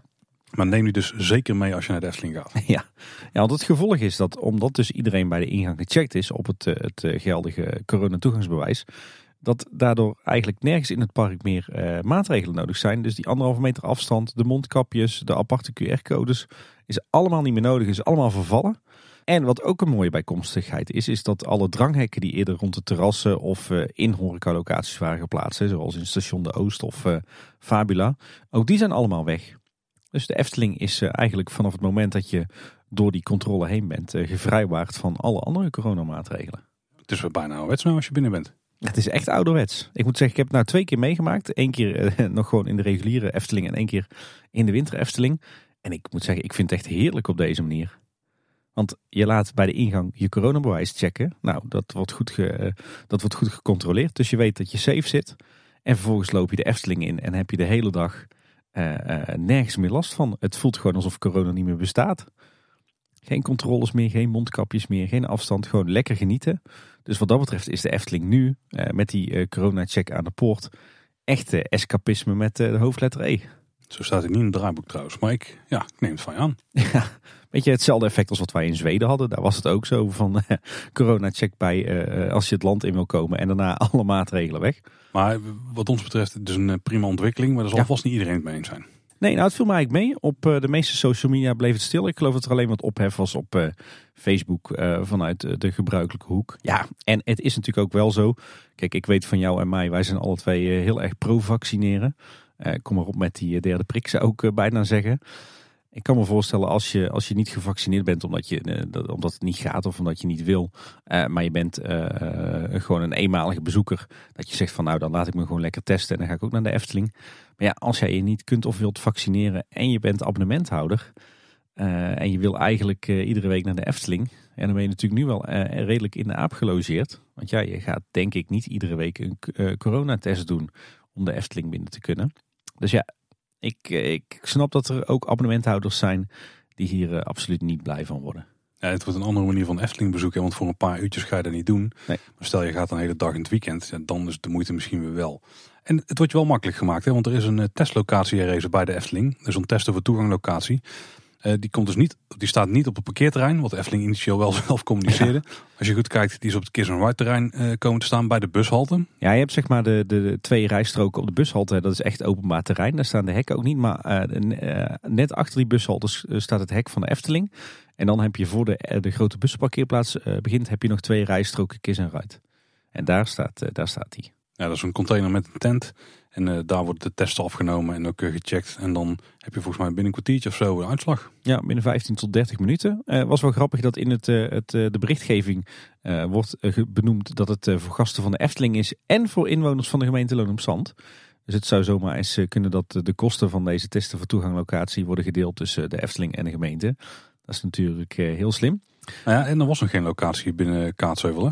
Nee, ja, volgens mij was het NH-hotel eh dichtstbij, maar die ligt dan officieel in Waalwijk. Ja, Waalwijk heeft volgens mij drie van die locaties. En Kaatsheuvel had er nog geen één. Dus wat dat betreft ook een goede ontwikkeling voor eh, de burgers hier. Weet je hoe trouwens een kiss and ride eh, terrein in België heet? Nee. Zoen en Zoef. Dat is toch schattig? Dat is eh, vrij schattig, ja. Eh, er werd trouwens eh, eh, op zaterdagochtend 13 november echt op stel en sprong begonnen met de opbouw van die testlocatie. Want ja, er was natuurlijk maar heel kort van tevoren besloten dat dat coronatoegangsbewijs verplicht was bij de Efteling. Was het belangrijkste was natuurlijk dat daar op die plek ook stroom en data kwam te liggen. Dus dat werd in instantie heel provisorisch aangesloten. Uiteindelijk de dagen daarna werd het helemaal netjes gemaakt, dat terrein. Maar ja, dat was echt even een spoedklusje. Stel je komt bij het Huis van de Vijf Zintuigen aan en je moet nog zo'n test doen. Er staan nu diverse klapborden die verwijzen naar eh, de teststraat. En de teststraat, Tim, die heeft nog een, eh, mooi staartje. Want de vertalingen zijn chic, hè? ja, hij is eh, het Engels als eh, Test Street en in het Duits als Teststraße. En we hebben even gecheckt bij wat Engelse en Duitse redactieleden. En dat is wel een hele letterlijke vertaling. Dat is eigenlijk niet, geen correcte vertaling. Eh, Het Frans zou dan een rude test of zo zijn. Nee, in het Frans is hij dan wel weer anders. Dus Oh, oké. Dat valt er niet tegen. ik denk dat, eh, dat teststraat een begrip is wat, eh, wat niet één op één vertaald kan worden in andere talen. Denk het ook niet, nee. Een belangrijke wijziging naar aanleiding van de aangescherpte coronaregels is dat het park dicht moet om 6 uur. En dan moet ook echt het park leeg zijn. Dus volgens mij is Aquanura is ook eerder. Ja. Dat betekent ook heel belangrijk dat de wachtrijen dus ook eerder sluiten. Zodat die om 6 uur de attracties gewoon echt leeg zijn. De horeca van hotels en resorts die is wel open tot 8 uur. En Caro vindt ook gewoon plaats, want dat is natuurlijk een losstaand theater en daar gelden andere regels voor. Eh Aquanura eh, draait ehm, in eh, de weekenden, dat is wel heel netjes, om kwart voor vijf en kwart voor zes. Dus je hebt twee shows en om zes uur is het ook echt klaar. En ook de Efteldingen laat na kwart voor zes geen gasten meer toe. Dus ze zetten echt alles op alles om het park daadwerkelijk om zes uur helemaal leeggeveegd te hebben. Ik weet niet of ze ook werkelijk met de beveiliging vegen. Ja, als echt alle attracties ruim voor die tijd dicht zijn en de horeca ook, dan, eh, dan loopt iedereen denk ik automatisch al naar de uitgang.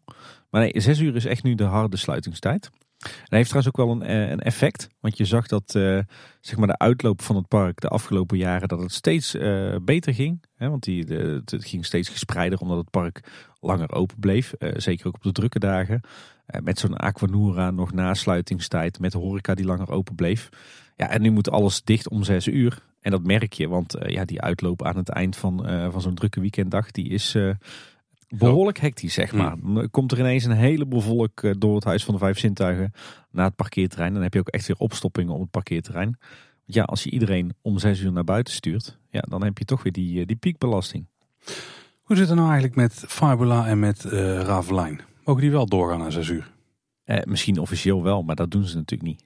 Want het hele argument van Hugo de Jong was natuurlijk dat als een bioscoop in de Efteling staat of een theater, dan moet hij zich ook gewoon aan de regels houden die buiten het park ook gelden. De regels buiten het park nu zijn dat die gewoon open mogen blijven tot laat. Daar zeg je eens wat, Paul. Ja, en daar moeten ze even werk van gaan maken, ja. Een, omge een omgekeerde Thomas van Groningen doe jij gewoon even. Juist. Overigens iets wat, eh, wat we de afgelopen dagen geregeld hebben geroepen eh, bij ons eh, thuis, maar ook in eh, onze redactie, is van joh, als de Efteling toch per se om zes uur dicht moet, dan gaan ze toch gewoon lekker s ochtends gewoon wat vroeger open. Nou, dat hebben ze op eh, het moment van opname nog niet gedaan. Maar komend weekend gaat het gebeuren. Afgelopen weekend als je het hoort.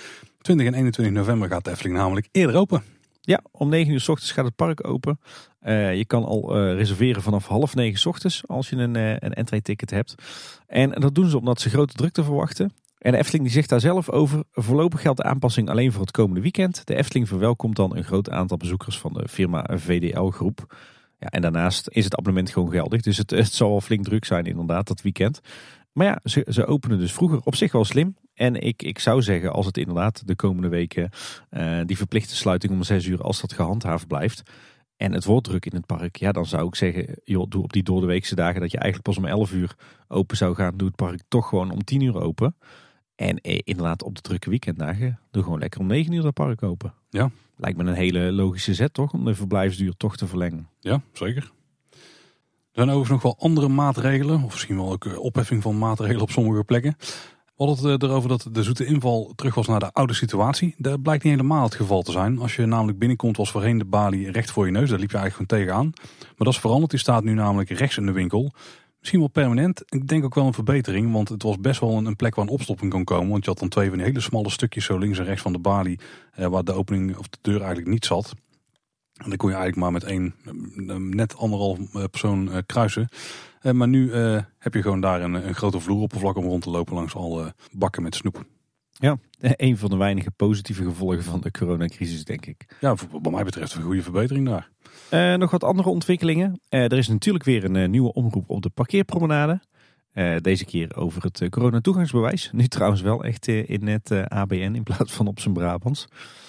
Bij eh, vrouw Boltes Kuchen. Ik wou eigenlijk zeggen bij de Steenbok, maar het is toch echt vrouw Boltes Kuchen tegenwoordig. Daar staan weer eh, picknickbanken binnen, dus dan kan je ook binnen eten. En het, tijdelijke terras op het Harthof voor de smaakmaker is weer weggehaald. Ik denk omdat ze die tafels en stoelen weer gewoon nodig hadden bij eh, Panorama. De toiletten aan de speelweide die zijn grotendeels verwijderd. Wel interessant, want ik dacht dat ze die misschien gingen hergebruiken voor de warme winterweide. Ja, er, er staat ook nog wel volgens mij één toilet, één, één toiletunit nu. Ah. Eh, zo, echt, eh, zeg maar zo'n zo'n zo'n toiletgroep. Die wordt ook wel gebruikt voor de warme winterweide, maar je moet wel helemaal omlopen. oh, dus- oké. Dus er is geen rechtstreekse verbinding. Je moet echt de warme winterweide af. En dat kan je officieel dan maar eigenlijk via één uitgang doen. Kijkt niemand naar natuurlijk, maar je moet echt de weide af over de dubbele laan en dan naar het toilet toe. Oké, dat is vrij onhandig. Ja, ik zou inderdaad ook een verbinding maken met de warme Ja. winterweide daar. Net zoals vroeger, hè, dan had je in het IJspaleis ook gewoon eh, toiletten. Ja. Ja, we melden eerder al dat ze de coronawachterij en de kustschotten bij Max en Moritz aan het opruimen zijn. Nu is het ons opgevallen dat eh, dan tijdelijk wel eens gebruik wordt gemaakt van de single rider wachterij. Dat kan een paar redenen hebben. Het is niet helemaal duidelijk waarom het precies is. Misschien is het dan rustig en dan hoef je niet een heel eind te lopen. Want op dit moment is het nog zo dat je de, het tweede deel van de wachtrij, dat je al die lussen daar altijd compleet moet lopen. Want er staan die schotten nou in de weg en daardoor kunnen ze eh, de, de wachtrij niet omleiden. Of misschien is het wel zo dat ze alle schotten aan het weghalen zijn. En dat mensen dan via de single riders wachtrij gewoon nog de attractie in kunnen. En dat ze dan overdag gewoon die aanpassingen kunnen doen daar. Ja, op zich op hele rustige momenten kan dat natuurlijk prima. Ja, die single riders wachtrij is nog steeds best groot. En de capaciteit daar is vrij hoog. Ja, en toevallig was ik afgelopen woensdag eh, ben ik ook weer eens in eh, Symbolica gegaan. Daar hebben ze natuurlijk al die rood-witte tape van eh, de meanderinghekjes eh, eh, afgehaald. En ik moet zeggen, dat is toch wel echt een drama geworden hoor. Ziet er niet goed uit? Nee, ze hebben daar die, die rood-witte tape natuurlijk de afgelopen maanden geplakt op die wachtrijhekjes. Dat zijn van die, van die mooie metalen hekken die in verschillende bruintinten zijn gekleurd met al die krullen eraan en dergelijke. Nou, die zeg maar de, de bovenste buis waar jij normaal gesproken met je handen op, op, op hangt, zeg maar, of op zit. Ehm, daar zat die tape op. Nou, daar is niks meer van over. Al die verf, al die poedercoating is er overal gewoon volledig finaal van afgetrokken. Dus je hebt daar echt gewoon nu kale RVS buizen zitten door die hele wachtrij. Ja, dat is echt dramatisch. Dat gaat echt veel geld kosten om dat weer netjes te krijgen. Hmm. Dus dat is heel zuur. Laten we hopen dat het niet, niet overal zoveel schade veroorzaakt. Al die, die taperesten en zo. Een beetje wel bang voor waren wel, ja. Ja, dat gaat een zuur geld, denk ik. Hoe zit het dan bij Carnaval Festival? Want ook daar hebben ze gewoon echt geslepen en zo in die, in die buizen. Ja, dat zal ook allemaal weer moeten worden hersteld. Hè? Net als bijvoorbeeld bij, eh, bij Villa Volta. Daar zijn natuurlijk ook, uh, is natuurlijk ook de hele meandering weggehaald. Overigens, jij had het over Carnaval Festival. Wat mij daar opviel uh, afgelopen woensdag is dat, dat die extra tijdelijke corona-meandering helemaal achteraan, achter het, het wachtrijgebouw, die zeg maar het, het dienstparkeerterrein oploopt, die is nog steeds in gebruik. Op oh. drukke momenten.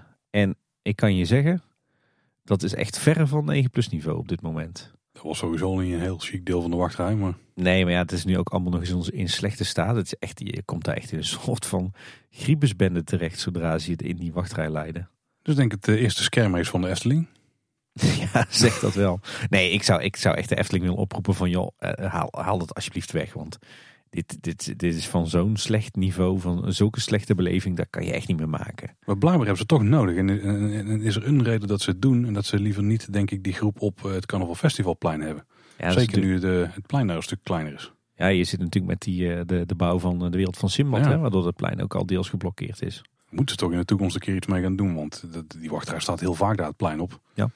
Ja, blijven vinden ze het al niet tof, want ze houden nu gewoon die tijdelijke schrale wachtrij hoe verloederd hij er ook bij ligt. Ja, maar dat is echt een, eh, een uh, smet op het blazoen van de Efteling. om het maar heel mooi uit te, drukken.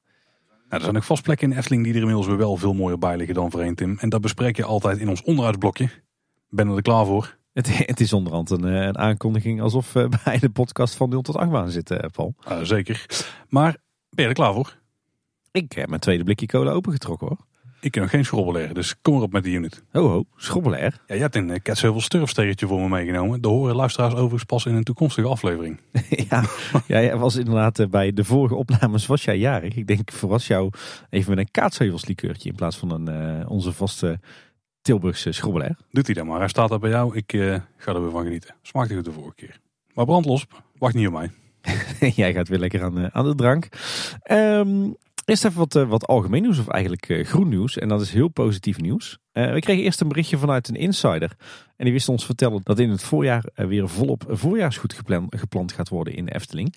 En hij wist te vertellen dat het in ieder geval het geval zou zijn in het Ruigrijk. Bijvoorbeeld in het plantsoen voor de Meermin en de bloembakken die voorheen rond Molke Marina lagen. Maar inmiddels weten we dat overal in het park op heel veel plekken allerlei perken weer zwart liggen, zoals het dan zo mooi heet. Die zijn hoogstwaarschijnlijk al aangeplant met bollen. Dus uh, volgend voorjaar gaan we op heel veel plekken in Efteling weer uh, mooie bloemetjes zien. Alle bollen zijn de grond in. Verder zien we dat bij het uh, plantvak voor de Meermin dat daar een nieuwe haag is aangeplant. En ook daar zijn volgens mij bollen de grond ingegaan. ook bij de entree, bij het voorplein, al die vakken die zijn weer aangeplant. Die zijn nu afgezet met, met palen en touwen. En bij de Fata Morgana worden op dit moment zelfs bloemetjes aangeplant. Volgens mij winterviolen. Niet echt in thema, maar wel natuurlijk heel, eh, heel kleurrijk en echt een verademing ten opzichte van hoe alle plantvakken in het park er het afgelopen jaar bij lagen zonder beplanting. En ook op het Herautenplein zijn alle bakken weer aangeplant met bollen. En ik zag tijdens mijn fietstochtje rond het park dat bij de kas ook weer heel wat van die schalen zijn aangeplant met bollen. Die staan er allemaal klaar om bij de kas op te komen. En dan vlak voordat de bloemetjes uitkomen, dan worden die het park ingereden komend voorjaar. Dus we gaan eh, volgend voorjaar een heel ander park zien eh, dan het afgelopen jaar. Heel positief nieuws, want eh, dat was denk ik bij velen toch een doorn in het oog. In ieder geval geen dorens in het plantsoen, Tim. Nou, liever in het plantsoen dan in je oog, toch? Juist. dan gaan we verder met ons onderhoudsrondje. We beginnen natuurlijk in het Fantasierijk en wel bij het Huis van de Vijf Zintuigen. daar zijn ze natuurlijk nog steeds bezig met een grote onderhoudsklus. Um, er waren op het parkeerterrein uh, tijdelijk wat toiletwagens uh, geplaatst. Omdat ze natuurlijk in het rechtergedeelte van het huis aan het werk zijn en die toiletten ook niet bereikbaar waren. er zijn tijdelijk ook twee evenementententen neergezet. maar die bleken speciaal voor de ontvangst van gasten voor evenementen te zijn in het park. Normaal gesproken gebruiken ze daar natuurlijk kassa 18 en 19 voor. maar die werden geschilderd de afgelopen dagen. Um, inmiddels is het Huis van de Vijf Zintuigen trouwens weer volledig in gebruik. Alleen in het uh, middengebied is nog een afzetting met, uh, met bouwhekken, mogelijk omdat er nog wat materiaal staat. Uh, wat we verder hebben gehoord is dat ze alle sprinklerleidingen inderdaad vervangen hebben onder de kap. Dus dat hadden we goed gezien. Dat ze wat rot hout vervangen hebben in de constructie. En dat ze hele sterke nieuwe ledlampen hebben aangebracht. en die zitten zeg maar achter de glasvezel die in de kap lopen. Er waren voorheen andere lampen dan. Was, was het ook al led? was blijkbaar geen led van tevoren. Dat is een flinke energievreter die ze dan uitwippen. Ja, en uh, denk ik op deze manier uh, zorgen ze natuurlijk voor dat uh, al die fonkelende sterretjes weer goed zichtbaar zijn in de kap. verder is er overal geschilderd. Daar hadden we de vorige keer natuurlijk ook al over. Ook aan Efteldingen nu en dus aan kassa 18 en 19 voor de evenementen.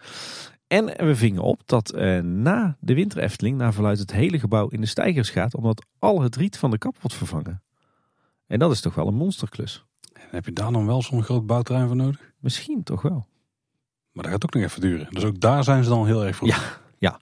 Ja, volgens mij de eerste keer sinds 1995 dat de volledige rieten kap wordt vervangen. De volledige kap, ja. ja. Dat wel. Oeh, met al die vezels ertussen hebben ze net nieuwe lampen bijgezet. Ja. Ja, dit wordt echt ook een uh, enorme klus hoor. Ja. Is dat zo nodig dan? Nee, ik betwijfel het. Maar uh, misschien ook, ook dit hebben we natuurlijk niet officieel van de Efteling zelf. Dus misschien dat er uh, uiteindelijk maar delen worden vervangen en vernieuwd. Maar ja, we gaan het zien. Als het echt allemaal nieuw wordt, dan wordt het echt een megaklus. Dan door naar Symbolica. Ehm, in de Panorama Salon is nog steeds één vlinder defect. En ook de Fabelvis doet het nog steeds niet. Inmiddels staat hij helemaal stil. En zelfs de beweging in de ogen staat uit. Dus ja, dat is wel een zorgenkindje. Polles Keuken die is van 15 tot en met 19 november gesloten geweest voor onderhoud. Daar hebben ze de show cooking area verbouwd, zoals het dan zo mooi heet. Dus zeg maar de plek waar de koks de pannenkoeken bakken. Die is uh, volledig opnieuw ingedeeld met onder meer nieuwe balies, tegelwerk en leidingwerk. En dat is volledig intern door de eigen diensten uitgevoerd. En op de Padoespromenade viel nog op dat, dat die vijverbak, daar zijn natuurlijk al die, die natuursteenplaten, zijn van die vijverrand af. Maar inmiddels is ook al een natuursteenplaat aan de zijkant van de bak afgebroken. Dus die bak heeft nodig wat onderhoud nodig. We hebben het eerste rijk van het rondje gehad, Tim. Ja, door naar het. Bij Fatima liggen weer diverse boten uit de trek in onderhoud in het Gildenhuis. Die moeten hersteld worden vanwege uh, eerdere beschadigingen waardoor ze deels lek zijn geraakt. Um, de kamelendrijver op de markt die heeft een nieuwe outfit gekregen. Op diezelfde markt is het schimmenspel bovenin helaas defect. Een van de tofste verborgen details in de Efteling. Die doet het dus helaas niet. En er zijn wat problemen met de timing van het geluid in de schatkamer van Gin. Dan door naar Max en Moritz. de voorste twee coaches van de Max-trein die zijn in onderhoud en die staan in het Gildenhuis. Die zijn tijdelijk vervangen door reservecoaches. En de Efteling die zegt daar zelf over. De reservekarretjes ogen net iets anders dan de gebruikelijke karretjes met elementen uit beide treinen. Voor de vorm van de reservelocomotief werd het uiterlijk van het eerste Moritz-treintje gebruikt met een ontstopper op de voorkant. Dus daardoor ziet de Max-trein er uh, inmiddels uit als de Moritz-trein. En, en, we zagen dat er ook nog een, een storing is geweest Waarbij uh, een van de treinen stil bleef staan in de baan. En uh, die moest toen worden geëvacueerd door de bedrijfshulpverlening van de Efteling. En daar zullen we nog een videootje van in de show notes opnemen. Maar daarbij stond hij echt stil hè? Ja, de trein stond echt muurvast in de trek. Makproduct. Dan naar Raakrijk denk ik. Ja, daar de grootste onderhoudsklus is natuurlijk het groot onderhoud aan Joris en de Draak. Gesloten van 8 november tot en met 3 december volgens de planning. Uh, de, enorme retrek van de bocht bij de Piranha, zeg maar uh, de noodreparatie die niet gepland was, die is zo goed als gereed. maar we zien ook elders in de baan nu wat, wat werkzaamheden aan het trekken en aan het hout. verder is er één trein, die krijgt groot onderhoud. Die staat ook in het Gildenhuis, naast de vatenbootjes en de Max Moritz trein. En er zijn ook wat remunits afgevoerd naar het Gildenhuis voor onderhoud. Het station van Jongens en de Draak staat volledig in de stijgers. Wat daar precies gebeurt is ons niet duidelijk, maar er wordt in ieder geval gewerkt aan het dak. Volgens mij gaan er nieuwe houten dakleidjes op. En aan wat foto's te zien is ook de ketting uit de lift gehaald. Of moet eigenlijk zeggen de kettingen uit beide liften gehaald. Dus ook een stukje normaal onderhoud.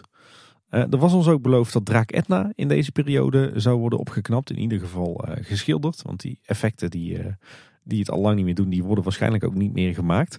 Alleen ik heb nog geen werkzaamheden gezien rond Etna. Dus ik vraag me af dat die, dat die schilderbeurt wel doorgaat.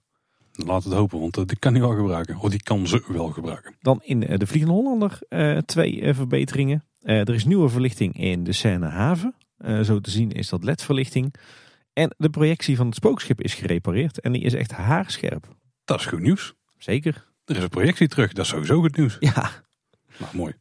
En er is ook eh, misschien goed nieuws voor jou, Paul. Vertel. Nou ja, eh, ik zou het niet echt goed nieuws willen noemen. Maar Oh, eh, dan denk ik dat ik al weet waar je het over hebt. je hebt het denk ik over mijn aankomende puntje in de glazen bol competitie. Ja, jij had eh, geld ingezet op het feit dat er eh, em, in ieder geval één grote attractie minimaal drie weken buiten bedrijf zou zijn. Nou, er is één attractie nu al in de race eh, daarvoor. Die is vanaf 3 november al buiten bedrijf vanwege een hardnekkige technische storing. En de Efteling die zegt daar zelf over.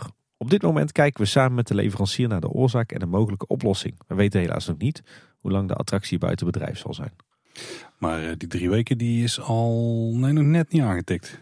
Nee, maar het, het lijkt er wel op dat jij hier eh, dus je gaat vragen waar dit een gebeuren. puntje gaat krijgen voor de glazen bol, ja. Ja. Ik ben benieuwd wat er aan de hand is. Ik ben vlak voordat die storing eh, eh, eh, ontstond, ben ik nog een keer in de halve maan geweest met mijn oudste dochter. En wat me toen opviel, is dat normaal gesproken eh, wordt het schip natuurlijk aangedreven door die, die banden, zeg maar, eh, onderin de put. Hè? En eh, die, die eh, bewegen je, zeg maar, omhoog.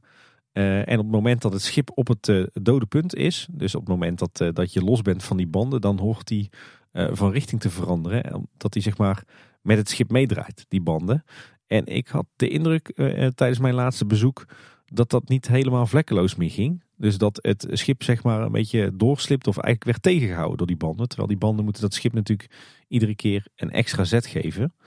Eh, en nu klapte het schip op die banden. Dus misschien dat er wat zit in de, de timing of de aansturing van de motoren van de halve maan. Dat met sensoren werken of Ja, timing? of timing misschien. Hm. Maar dat is eh, zomaar een eh, aanname van mij. Dat is het enige wat ik toen merkte aan de halve maan. En misschien is er wel iets heel anders aan de hand. Dan nog een, een aparte verandering bij de oude Tufferbaan. Daar hebben ze planken onder de hekwerken van de meandering gemaakt die aan de oude Tufferbaan liggen. Ik ben heel benieuwd waarom dat ze dat hebben gedaan. Want dat is nieuw en ik zou niet weten waarom. Dus die zit aan de onderkant van de wachtrij. Ja. Nou, het viel me ook op dat ze dit bij Sirocco dus ook hebben gedaan. De wachtrij daar, het eerste deel daarvan, over die brug. Er zitten ook van die eh, lights en in ieder geval balkjes. Maar ook dat je niet eronder door kunt schieten of zo. Of misschien met kleine kinderen dat het daarvoor is. Zijn natuurlijk wel attracties waar die ingaan. Ja, maar ja, het is maar een kleine kier. Is het, eh, misschien voor spulletjes? Geen idee. Nou, wie weet eh, dat een van onze luisteraars eh, meer weet. Verder in eh Speelbosnest weer ontwikkelingen. Want op 9 november is daar weer een eh, gloednieuw doek, doek aangebracht. eh, op het waterbed. Met een extra beschermlaag over de afbeelding. Dus laten we hopen dat het waterbed hiermee definitief gerepareerd is. Een insider die mailde ons trouwens nog over het waterbed van Nest. En die schrijft: Het waterbed bestaat eigenlijk uit drie lagen. Het paarse wat je ziet, hè, dat zag je tijdelijk eh, de afgelopen weken. Dat is de tweede laag die onder het normale oppervlakte ligt. Hieronder ligt weer een rode laag. Waarschijnlijk zijn ze aan het kijken voor een nieuwe verbeterde laag, aangezien de huidige wel heel erg snel sleet. Nou ja, vandaar nu dus waarschijnlijk ook die extra beschermlagen over de afbeelding. Dus laten we hopen dat het waterbed blijft werken. En anders, echt trampoline erin hè. En een puntje voor jou. Ja. Staan we kiet. En eh, dan ook nog eh, twee hele positieve onderhoudspuntjes in het, eh, het Ruigrijk. Want er werd geschilderd aan de hongerige machinist. De, de, zeg maar de afhaalbalie van friet en snacks bij Station de Oost. En de audio van kapitein Gijs is gefixt. Nu het beeld nog een, een schilderbeeldje geven.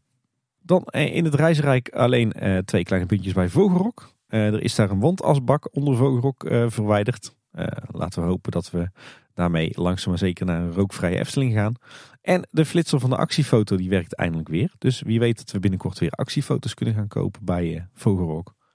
Dan door naar het, eh, het Marenrijk. Eh, wat daar opviel op het Anton Pieckplein is dat alle automaten daar defect waren. Eh, de eierleggende kip, de gekroonde eend, het smitje en zwaankleef aan. Eh, maar het smitje is inmiddels eindelijk gemaakt. Dat heeft heel wat maanden geduurd. Nu de kip, de eend en zwaankleef aan nog. Dan nog naar Droomvlucht. eh was een weekje dicht. Van 1 tot en met 5 november was daar onderhoud. is niet helemaal duidelijk wat daar precies is gebeurd. Geen zichtbare veranderingen of zo in de show. Wat wel opvallend was, is dat twee dagen later, op eh, zondag 7 november, er eh, technische problemen met de uitstapband waren. De lopende band, zeg maar, waar je Mhm. op uitstapt. Waarschijnlijk stond die stil. Eh, en daarom eh, konden ze telkens alleen het voorste bakje van ieder voertuig vullen. Omdat ze natuurlijk veel meer tijd en moeite hadden om mensen veilig uit eh, die voertuigen te krijgen. En dat leidde tot enorme wachtrijen. Ik heb foto's gezien van 110 minuten wachttijd bij Zo. Droomvlucht. Dat is lang geleden dat dat, dat daar een beetje normale wachttijd was. Lag wel 1992. ja, nou 93 zou ik ervan maken. Dat hadden ze gewild. Neem nog een slokje turfsteker, Paul. Ik ben lekker scherp. Ja.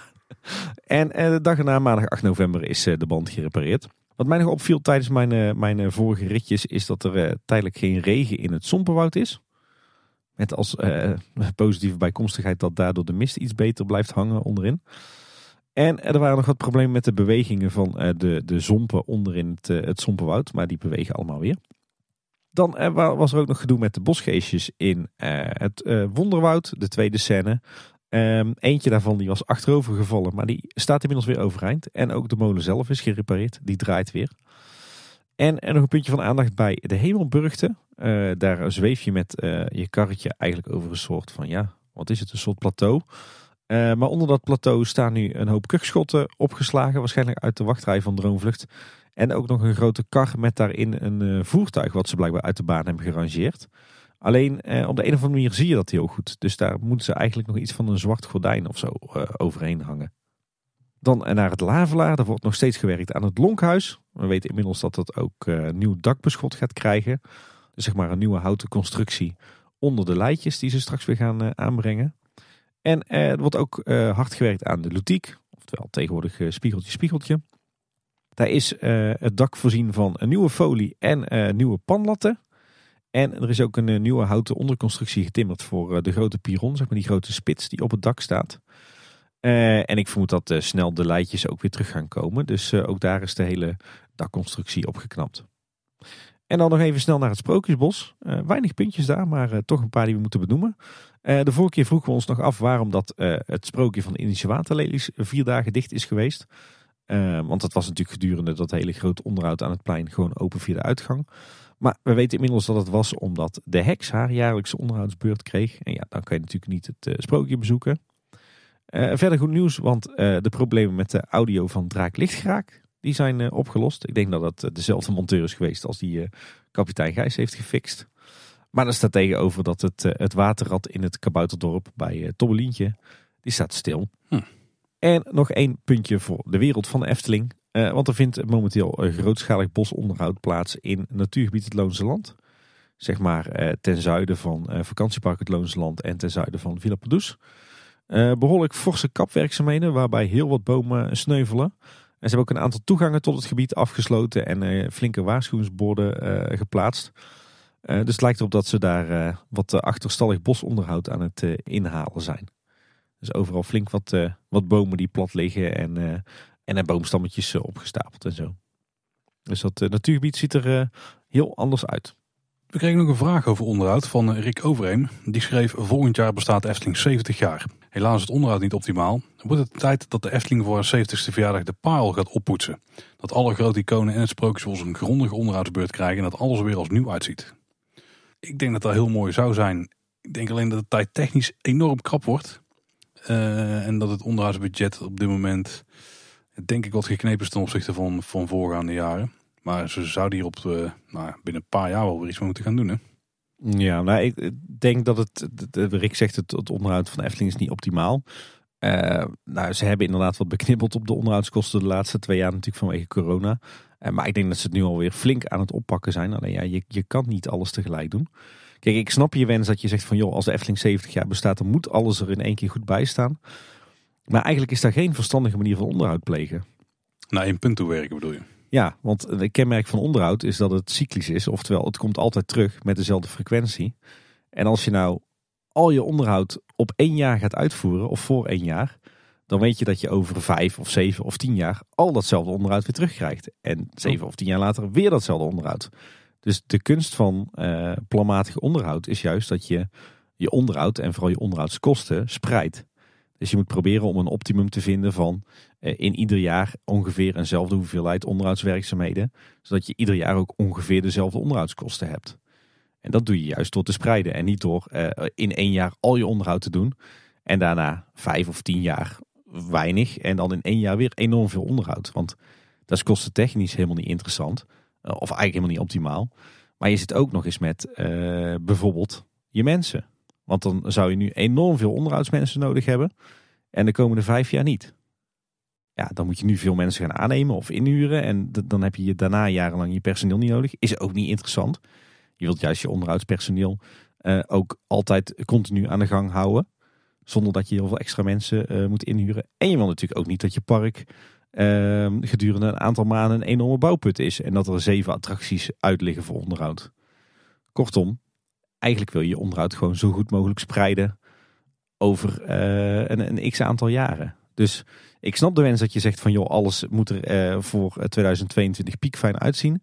Maar het is gewoon totaal niet interessant en gewenst en slim om al je onderhoud te concentreren op één moment. Je moet het juist heel geleidelijk uitsmeren. Tim, je bent er even een partij wijsheid aan het uitstrooien over de luisteraars. Ongekend. Ik kan me er helemaal in vinden. Dat is geen spel tussen te krijgen. Ja, je hebt helemaal gelijk. Ja. Onderhoud is een vak, hè? Ja, bedankt dat je wat uh, van jouw onderhoudswijsheden hebt gedeeld met ons. Tussen aanhalingstekens, toch? Dat het wijsheden zijn, bedoel je? het, het, klonk vrij aannemelijk. Oké, okay. dankjewel. Hey, het is tijd om naar het kortnieuws te gaan kijken. Nou, de Sint die, die is in het land en dat betekent dat hij ook weer verschijnt in Carnaval Festival. Maar dit keer heeft hij een maatje bij. Zijn paard O zo snel, die staat namelijk er trouw naast. Ja, gewoon een nieuwe animatronic in de Efteling. Beweegt hij ook? Nee. Nou, een ja. nieuwe pop in de Efteling dan. Nieuw beeld. Nou ja, is het een beeld? Daar moeten we binnenkort maar eens over gaan hebben. Ja. Maar, maar uh, in ieder geval een nieuwe pop in Carnaval Festival. Ook in, uh, weer, weer een dier in Carnaval Festival stellen. Ja. ja, het zag er heel tof uit hoor. Wat een schattig beestje is het geworden. Heeft een beetje fabeltjeskrant uh, ja. invloed of zo uh, over degene. Ja. Ik vind het een enorm toffe toevoeging. Dit is natuurlijk echt zo'n detail wat totaal niet had gehoeven.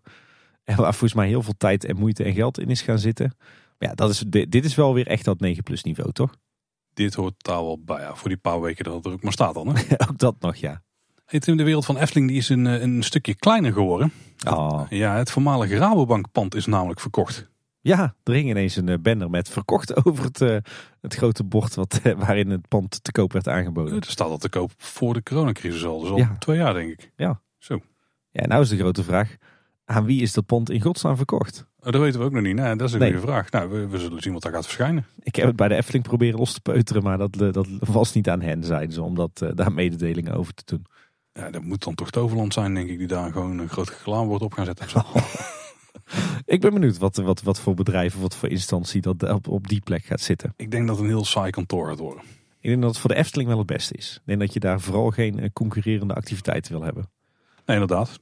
En mij viel nog op dat uh, een van de woningen van de Efteling uh, in het uh, buurtschap Bernshoef, de, de oude varkenshouderij zeg maar, die de uitbreiding van Bosrijk lang heeft, heeft tegengehouden, die werd de afgelopen maanden verbouwd. En die is inmiddels weer bewoond. Waren in potentie natuurlijk wel goede kleine boodschapstudio's geweest ook. Hè? Oh, dat was wel lekker dicht in de buurt geweest. Nog dichter dan nu. Ja. Op de parkeerpromenade daar hangen allerlei vaandels van de Rijk in de Efteling. En die van het Reisrijk en Ruigrijk die zijn vernieuwd. Die van Ruigrijk is namelijk Polka Marina vervangen door een dennenmannetje. Die we kennen uit Nest natuurlijk. Nest. En bij de Reisrijk vaandel is Musje Cannibal vervangen door Simbad in zijn schip.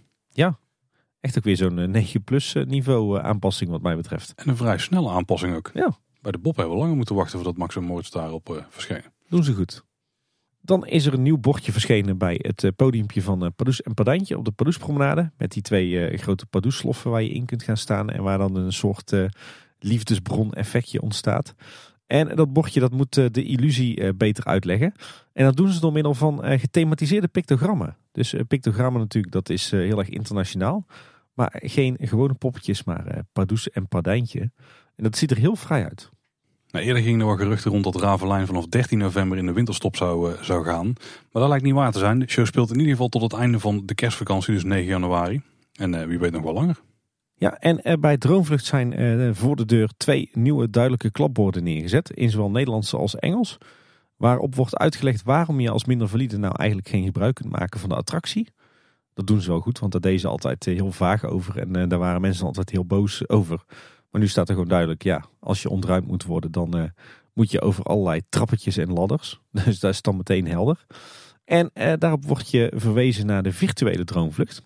En diezelfde klapborden die staan ook nog een keer eh, voor de ingang van de ruimte waarin die virtuele droomvlucht eh, plaatsvindt. Dus eh, een, een goed stukje dienstverlening richting de minder valide medemens. Ja, mensen doorverwijzen doen ze ook op andere plekken. Want bij de toiletten van het Harthof is een nieuw bord verschenen. En die legt uit dat als het druk is bij deze toiletten en je onderweg naar huis bent, je ook gebruik kunt maken van de toiletten bij de entree, want die zijn vaak rustiger. Is dat zo? Want in mijn beleving Is zijn precies juist- andersom. Ja, precies. Ja, bij mij ook, ja. Ja, je kunt ook niet hoe ze hierbij komen. Maar het is ook als het hier druk is, hè. Ja, goede disclaimer. Goeie disclaimer. Dus blijft dit mijn eh, favoriete toiletgroep. Er is een update gedaan aan de Efteling-app. Je kunt nu voortaan in de app aangeven of dat de wachttijd die jij hebt ervaren, dat die klopte met hetgeen wat in de app stond. Je hebt dan drie opties in de app. Je kunt dan zeggen dat de werkelijke wachttijd langer is, korter is, of dat die exact gelijk is aan eh, wat er eh, geadverteerd was. En op die manier kunnen ze dus de wachttijden aanpassen op, eh, op basis van feedback van de mensen. Ik weet niet of dat ze het ook direct gaan aanpassen. Dus als je daar met 20 man in staat en je, en je besluit, we gaan met z'n allen zeggen dat de, de wachttijd heel eh, veel korter was en dat dan de wachttijd ook in de, eh, de app meteen aangepast wordt. Ik denk dat ze vooral gebruiken om te kijken hoe zuiver de data is die ze er zelf uithalen. Ik denk inderdaad dat het nu vooral analytisch is, ja. Ik, ik heb het al een keer geprobeerd. Ik heb het eh, ook per ongeluk geprobeerd, de Efteling. Dus er zit in ieder geval één record in jullie systeem wat niet klopt. Want ik was toen uit het park aan het uitlopen. Ik heb geen idee of dat klopte. Ik heb eh, me werkelijk aan mijn burgerplicht voldaan. En ik heb na een, eh, een ritje droomvlucht heb ik daadwerkelijk gerapporteerd dat de eigenlijke wachtrij korter was. Als ze niet echt uitleggen is welke wachttijd rekenen ze dan? Hè? Is het vanaf het moment dat je de attractie uitloopt of dat je het wagentje instapt, het voertuig instapt? Want volgens mij is het vaak het laatste. Maar dat maakt het niet heel duidelijk als je die wachtrij rapporteert. Nee, maar ik denk dat er zo weinig mensen zijn die gebruik maken van deze functie. En dat die mensen die dit doen eh Efteling-liefhebbers zijn. En die hebben denk ik toch wel het, de, kennis van zaken dat ze weten of een wachttijd reëel is of niet. Daar zit wel, eh, wel wat in. Maar ik denk dat wel extra uitleg op zich, niet, eh, dat op zich geen kwaad kan. Overigens meldt Daan Jongbloeds, er is weer dat in de Efteling Lab app, is een beetje de, de app waarin ze experimenteren, de wachttijdvoorspellingen al geïmplementeerd zijn. Je krijgt dan niet bij iedere attractie zo'n voorspelling te zien. Dat is hoe ik zou verwachten dat het werkte. Dat je Ja. een attractie aantikt en dan eh, dat schemaatje zag, eh, wat, je, wat wij laatst ook op LinkedIn zagen bij Jonas Rietbergen. eh, die over dit onderdeel in het park gaat. Maar je krijgt die aanbeveling alleen maar te zien als je gebruik maakt van de pennenveer.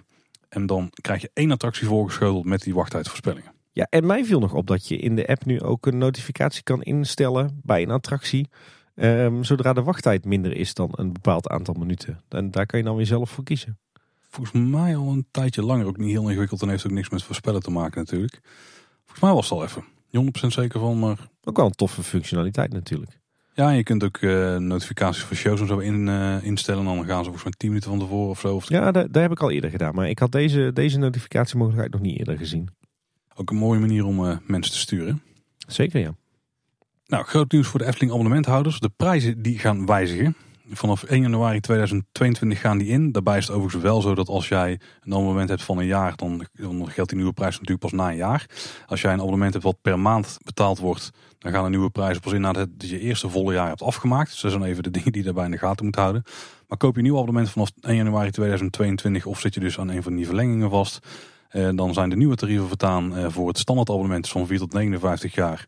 Gaat het abonnement van 199 naar 205 euro, stijging van 6 euro. En per maand is de stijging 50 cent. Die gaat namelijk van 18 euro naar 18,50. Wat ook een verhoging is van eh, 6 euro over het hele jaar. De 60 plus pas die gaat van 185 euro naar 190 euro. En van 16 euro per maand naar 16,50 per maand. Dus er is ook een abonnement voor mensen met een beperking. Die gaat van 155 naar 160 euro. En van 14 euro per maand naar 14,50 euro per maand. En het parkeren Tim, dat blijft gewoon 40 euro per jaar of 3,50 euro per maand. Ja, en als je even snel rekent, dan is het een verhoging van ongeveer 3%.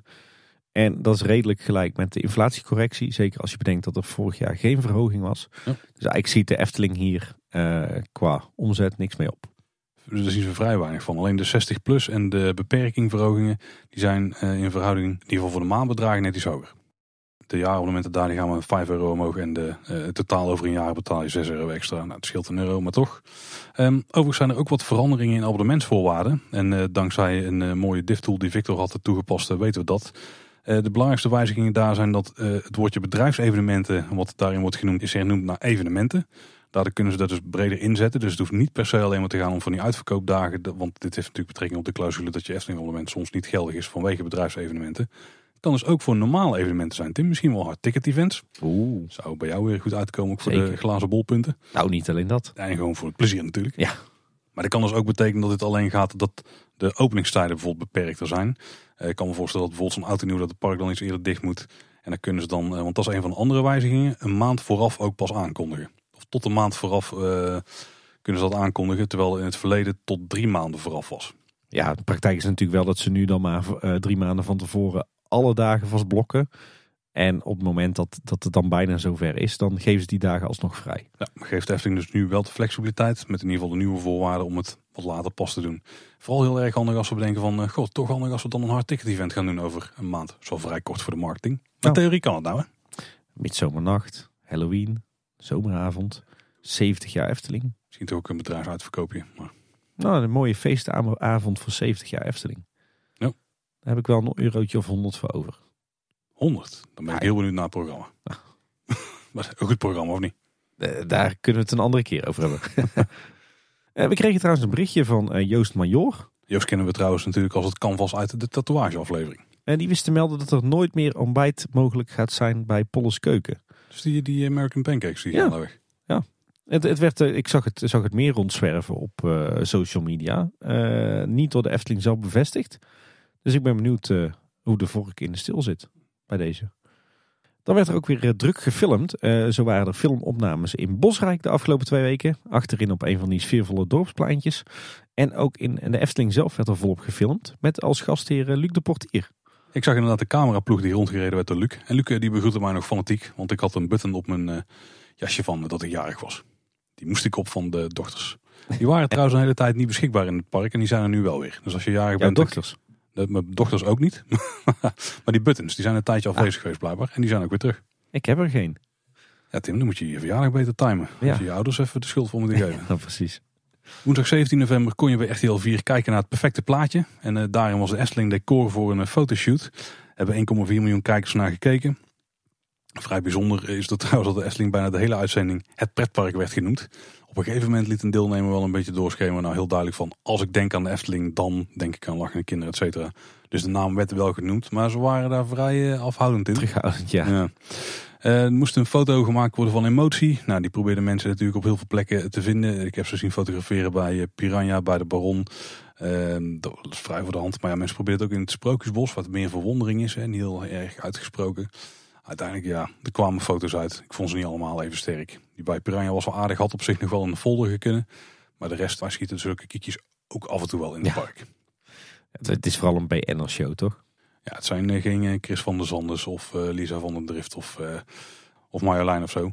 Dit was wel andere kwaliteit. Een deel van de aflevering eh, vond trouwens ook plaats nog in het uh, Spoorwegmuseum. En wil je meer weten? eh Loopings heeft er een uitgebreid artikel over geschreven. Daar zullen we even naar linken in de show notes. Volgens mij met ook de resulterende foto's. Ja. dat is wel tof om even te checken. Ja, mooie samenvatting. Als je niet hebt kunnen kijken, zoals ik.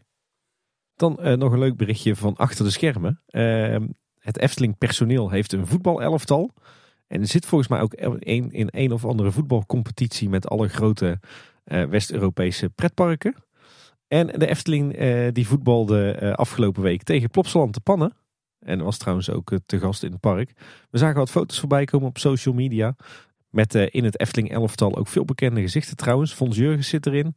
Koen Sanders, maar ook Koen, Koen Bertes. Die mag daar toch ook weer voor komen opdraven. Ik zag dat Frank Poels er ook zit, in zit. En ook Steven van Geels, onze contactpersoon natuurlijk bij, bij de Efteling. En die wist ons te vertellen dat de Efteling van Plopsaland gewonnen heeft met 5-3. Dus. Gefeliciteerd heren. Bijna net zo goed als het Nederlands elftal. Dat was trouwens niet zo heel best. Maar wel eh, door naar het WK. Hè. Zal je heel veel boeien of niet in. Ik heb geen flauw idee waar je het over hebt. Laten we dan eh, gauw verder gaan. First Impression heeft recent een dinner event georganiseerd in de Efteling. In het Fata Morgana evenementencomplex. En daarbij zagen we misschien een van de hints langskomen die Frans Gournay laatste keer dropt op eh, LinkedIn. Want hier leek die videomapping projectie op de eettafels toegepast te zijn. Ja, dat zag er wel heel vet uit hè. Ik heb die video dus niet gecheckt, maar ik, concept ken ik wel. Eh, nogmaals, Frans die tipte hier volgens mij een collega over van... is dit iets voor eh, de Efteling? Ja, dat was wel mooi. Ik heb het filmpje wel bekeken. Maar eh, je hebt hier dus boven iedere, zeg maar boven iedere ronde tafel waar je met een gezelschap zit te eten, heb je dus een projector hangen. En op die tafel kan dus van alles worden geprojecteerd aan effecten en filmbeelden. En het mooie hier was dat First Impression dat volgens mij ook gecombineerd had met gewoon het algemene licht in de zaal en eh, de, de muziek en de filmbeelden. Dus dat, dat was zeg maar één samenspel van, eh, van beeld en geluid. Dat zag echt prachtig uit. Heel indrukwekkend. Ja, vet. Wat ook altijd mooi is, is als we de Efteling van bovenaf kunnen bekijken. En niet iedereen heeft dan eh, het voordeel dat ze in een luchtballon of een vliegtuigje boven de Efteling kunnen. Maar we hebben gelukkig Google Earth, Tim. En die heeft inmiddels de satellietbeelden geüpdate met vrij recente beelden eigenlijk. Van 2 juni 2021. Ik weet niet hoe we dat zo nauwkeurig hebben kunnen bepalen. Dat, eh, dat stond volgens mij in het copyright van de beelden. Oh, oké. nou, daarin kunnen we in ieder geval eh, Nest goed zien. Het, eh, het gronddepot in Strookrijk, ook interessant om even uit te pluizen. Het nieuwe buitenruimte bij Villa Paducci daar is aangelegd. En een hoop van de coronameanderingen. Maar ze liggen wel vast voor de eeuwigheid nou. Ja, mocht je meer verschil willen zien, dan is er een heel mooi draadje op Twitter. Daar zullen we ook weer even naar linken. En iets anders mooi, moois wat opdook op Twitter. zijn niet eerder vertoonde ontwerptekeningen van het Efteling Golfpark. Volgens mij uit, een, eh, uit het beginstadium. Ook daar zullen we even naar linken. En die zijn wel super interessant om te bekijken. Eh, want daarin eh, zien we onder meer een groot kasteel als clubhuis. En langs de golfbaan enkele Eftelingse paddenstoelen. Met een enorme reus die op een van die paddenstoelen zat. En daarbij natuurlijk de voetstappen, die uiteindelijk trouwens wel gerealiseerd zijn hè, als bunkers. Maar ook een enorme bunker in de vorm van Oermoederlot. Ik geef wel een beetje aan in welke tijdsgeest dit is eh, ontworpen. Ja, begin jaren negentig. Ik denk dat ze nou niet meer eh, snel Oermoeder Lot ergens zouden plotten buiten het park. Wel jammer dat het eh, kasteel nooit werkelijkheid is geworden. Dat zag er wel chic uit, ja. Had nu denk ik wel een probleem geweest met het verkopen van het park. Want Ja. Nou, het, het, het buiten de deur zetten van de exploitatie eigenlijk. Ja, dat klopt. Ja, je hebt helemaal gelijk. Er is wederom een enquête voor de Raad der Wijzen rondgestuurd. En dit keer, Tim, gaat hij over iets wat ons eh, aan het hart ligt. Zeg dat wel, ja. Podcast. Dat Ja. was het onderwerp van het onderzoek. We kregen van meerdere mensen eh, die tip. Er werden een hoop vragen gesteld over naar welke podcast luister je. Eh, Ben je de enige die luistert in je gezin? Zeg maar, luisteren je kinderen ook? Zo ja, waarom of, of waarom juist niet als ze niet luisteren? Eh, maar ook inhoudelijke vragen. Ook bijvoorbeeld over de lengte van de podcast. En ze hadden daar dus opties en die liepen steeds 10 minuten op, Tim. En dan kom je niet zo ver? Zat er ook meer dan twee uur tussen. Die heb ik niet gezien in de screenshots die ik in ieder geval heb gezien. Want wij hebben dit onderzoek niet gehad. Eh, typisch. Ehm, je kon ook aangeven dus naar welke podcast je al luistert. Ik heb veel screenshots zien langskomen waar mensen eh, een bepaalde... Niet nader te noemen podcast over alles Efteling. Ja, wilt? exact die, ja. Er werd trouwens ook gevraagd van zou je luisteren als het Efteling zelf een podcast maakt? En waarom zou die meer, wanneer zou die meerwaarde hebben? Waarbij ik dan weer veel mensen heb zien invullen dat ze dan het liefst er geen reclamepraatje van eh, gemaakt willen zien hebben. Het lijkt er dus op dat de Efteling zelf misschien weer twijfelt van moeten we nog iets doen met podcasts? Of eh, dat ze willen polsen hoe het eh, zit met het luisteren naar eh, podcasts. Zoals kleine boodschap. Dus misschien zijn ze daar wel aan het pollen. Maar volgens mij zijn ze vooral heel erg aan het kijken van is het iets wat wij zouden kunnen gaan doen weer zelf. Ja, we hebben ook bij de Efteling naar gevraagd. Moeten wij ons al zorgen gaan maken? Maar we kregen als reactie dat dit slechts een, een enquête is. En dat het verder nog niks wil zeggen. Nee, als daaruit komt van er is al genoeg aan podcasts en wat we eigenlijk liefst zouden hebben, wat jullie zelf maken, daar gaan jullie toch nooit doen. eh, ja, dan houdt het natuurlijk ook snel op. Ja. Hey, dan merchandise nieuws. Nou, de pin had het net al over gehad. Maar we hebben ook de, de Efteling kerstboomhangers. Daar hadden we natuurlijk al de roodkapje, langnek, een klein duimpje en draak variant van. Die kun je eigenlijk in het hele park wel krijgen. Maar op de warme winterweide zijn er drie exclusieve hangers te koop, Tim. En die zijn dan van Reus, Assenpoester en Wolf. En eh, Wouter van Noort die wees ons er nog op dat er ook Laafse kersthangers zijn. Laafse kersthangers. Komt Ja. de Laaf productie hier gewoon terug. Eh, ik denk dat het meer van de Efteling zelf is. Maar er zijn nog meer kersthangers, Tim. Dit was toch wel het, het nieuws van de week onderhand. Nou, oké, was het maar zo. Het, het woord is wel nieuw voor mij trouwens. Ik heb nooit het woord kersthanger voorbij horen komen tot dit winterseizoen. Het is geen bal, hè, dus ik snap op zich wel waar het vandaan komt. Het hangt in je kerstboom. Ja, Ik zou nog ergens het, het woord ornament gebruikt worden. ja, de- ja, ja nou, dat werd dan in dit geval ook gebruikt. Want Essling en Sissy Boy die zijn de samenwerking aangegaan. En die hebben limited edition winterse ornamenten ontwikkeld. En dan ben je natuurlijk zeer benieuwd wat dat dan is. Nou, het zijn dus ornamenten waar slechts 300 tot 350 stuks van gemaakt zijn. Dus eh, zeer limited edition. En die zijn stuk voor stuk mondgeblazen. Ja, ja. Die zijn voorzien van een echt laagje zilver en met de hand beschilderd. Nou, Klinkt chic, hè? Die heb je dan in uitvoeringen van een langnek, rood kapje, de zes zwanen, de kikkerkoning en ezeltje strekje. En bij de zes zwanen is dus een van de zwanen. En die zijn eh, verkrijgbaar in de winkels van Sissy Boy en op hun website. En ze kosten 30 tot 40 euro per stuk voor een ja, veredelde kerstbal. ja, ze zien er wel goed uit hoor trouwens, dat moet ik toegeven. Ik vind het heel chic dat ze hier überhaupt de moeite in stoppen. Ja, ja ik denk dat dit een voorbeeldje is van eh, geslaagde licensing. Ja, dit, ja, dit is het type kwaliteitssouvenir wat je hoopt dat de Efteling meer heeft. Ik denk dat als die oplagen erheen vliegen, dat we dit in de toekomst wel vaker gaan zien. Ja, ja en hopelijk dan in eigen beheer door de Efteling uitge, uh, uitgegeven. Ja. Er is ook weer een, uh, een nieuwe wintertrui. Deze keer uh, niet van wol, maar van katoen. voor 35 euro. Um, in rood en bordeauxrood met onder meer eekhoorns erop en een kikker van de Indische waterlelies. En daarnaast zijn er ook nieuwe winterse huissokken. Helaas alleen in maat 35 tot 42. die kosten 9 euro per paar. En zowel de wintertrui als de huissokken die zijn te krijgen in Efteldingen, Marskramer en op de warme winterweide. Er zijn ook puzzels uitgebracht eh, door Jumbo eh, van de Efteling. Volgens mij werden die voorheen door Ravensburger uitgebracht. Ik denk dat al de afbeeldingen zijn hergebruikt, maar die hebben natuurlijk een eigen puzzelmaakproces. Uh, dus die kun je ook scoren.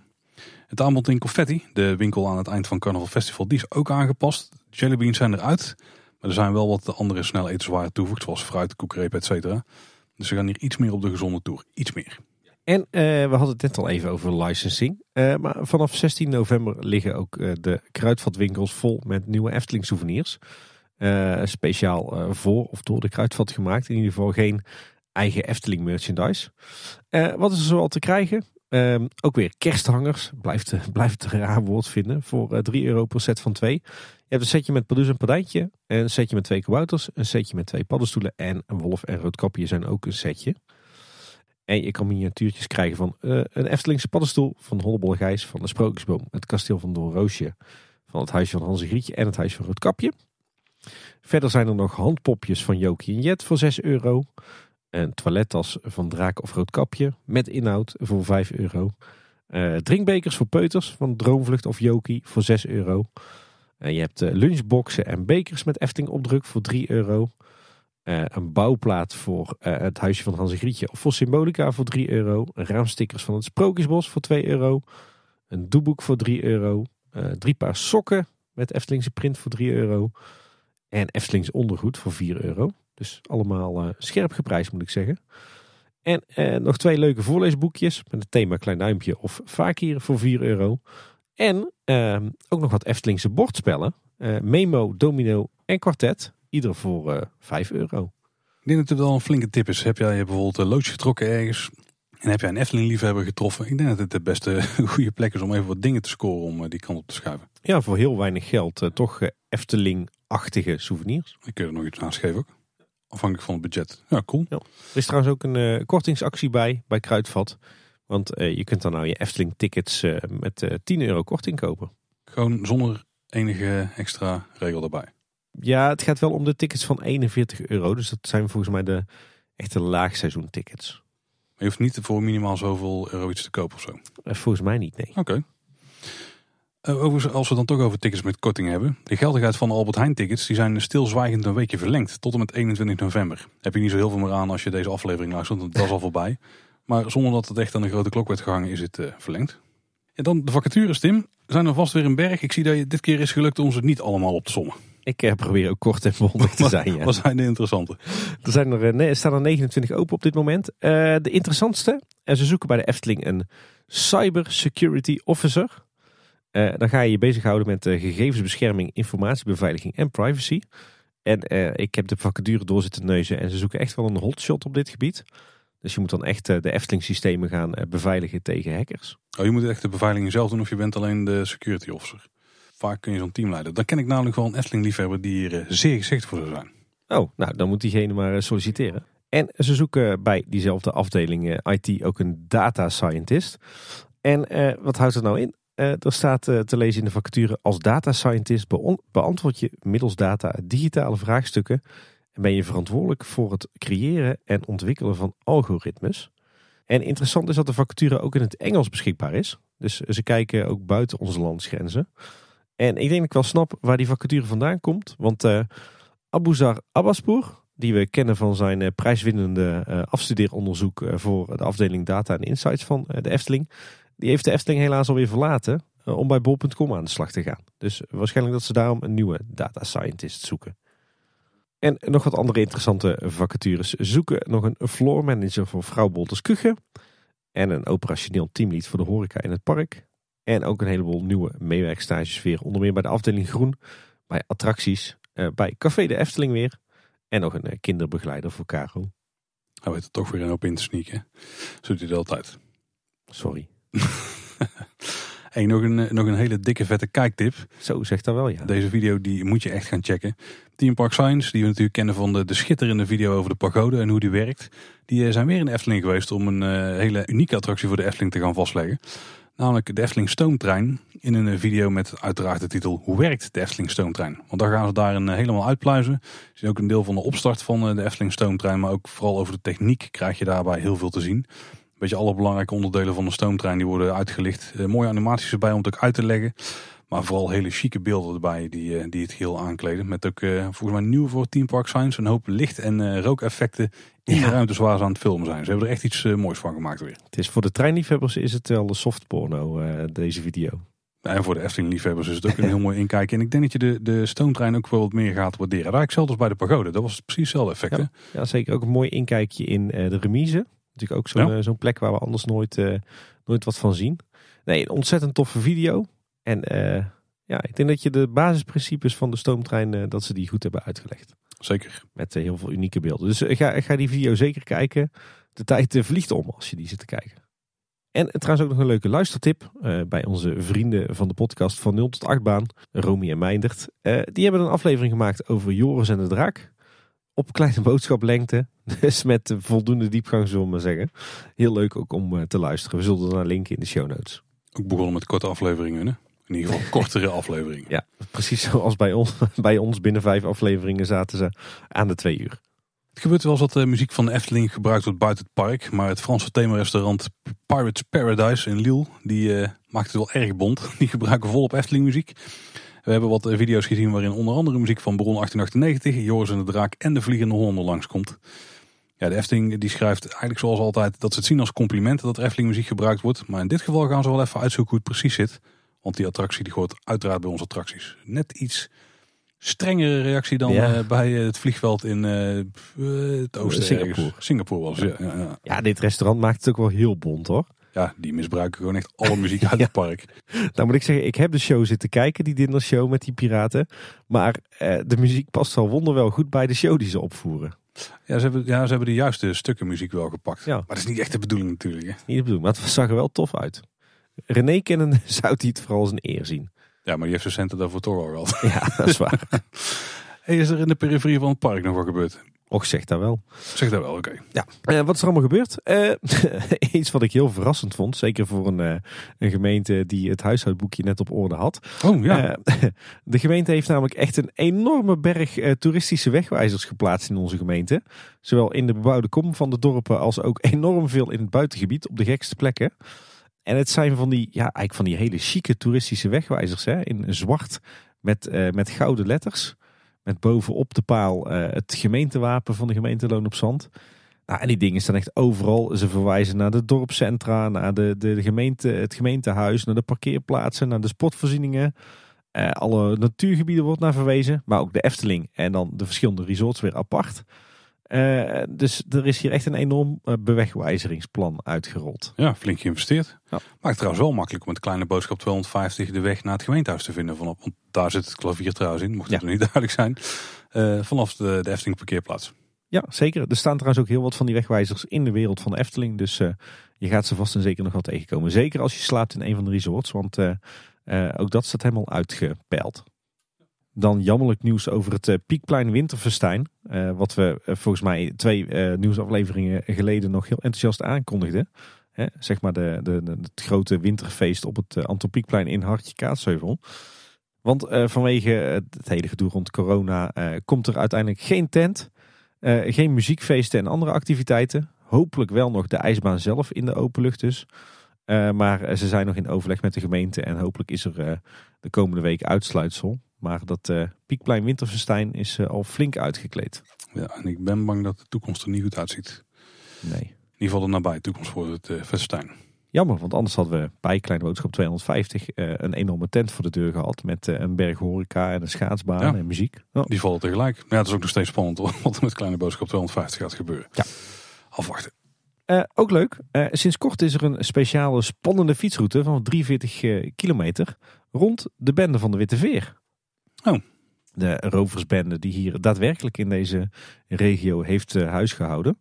Uh, je fietst dan langs plekken waar de bendeleden hun sporen hebben nagelaten. En uh, Omroep Brabant had een, een heel interessant interview met Kees Grootswagers, oud-wethouder en historicus hier in de gemeente. En daar had ze ook een video bij gemaakt waar ze erg gemest hadden gedaan om een beetje een spannend sfeertje te creëren. Maar het was nou niet bepaald een Dennis Bots productie. um, maar om even wat toe te lichten, uh, wat woorden van Kees. Um, de bende van de Witte Veer is flink op weg om een toeristische trekpleister te worden voor de regio Loon op Zand. Wel jammer dat de Efteling ooit gekozen heeft voor het verhaal van de bokkenrijders dat zich niet in hun achtertuin heeft afgespeeld. Terwijl de bende van de Witte Veer meer voor de hand liggend zou zijn geweest. Zij hebben een andere keuze gemaakt. Ja, mocht je meer over die bende willen weten, check dan het, uh, het artikeltje op Omroep Brabant. We zullen ook weer linken in de show notes.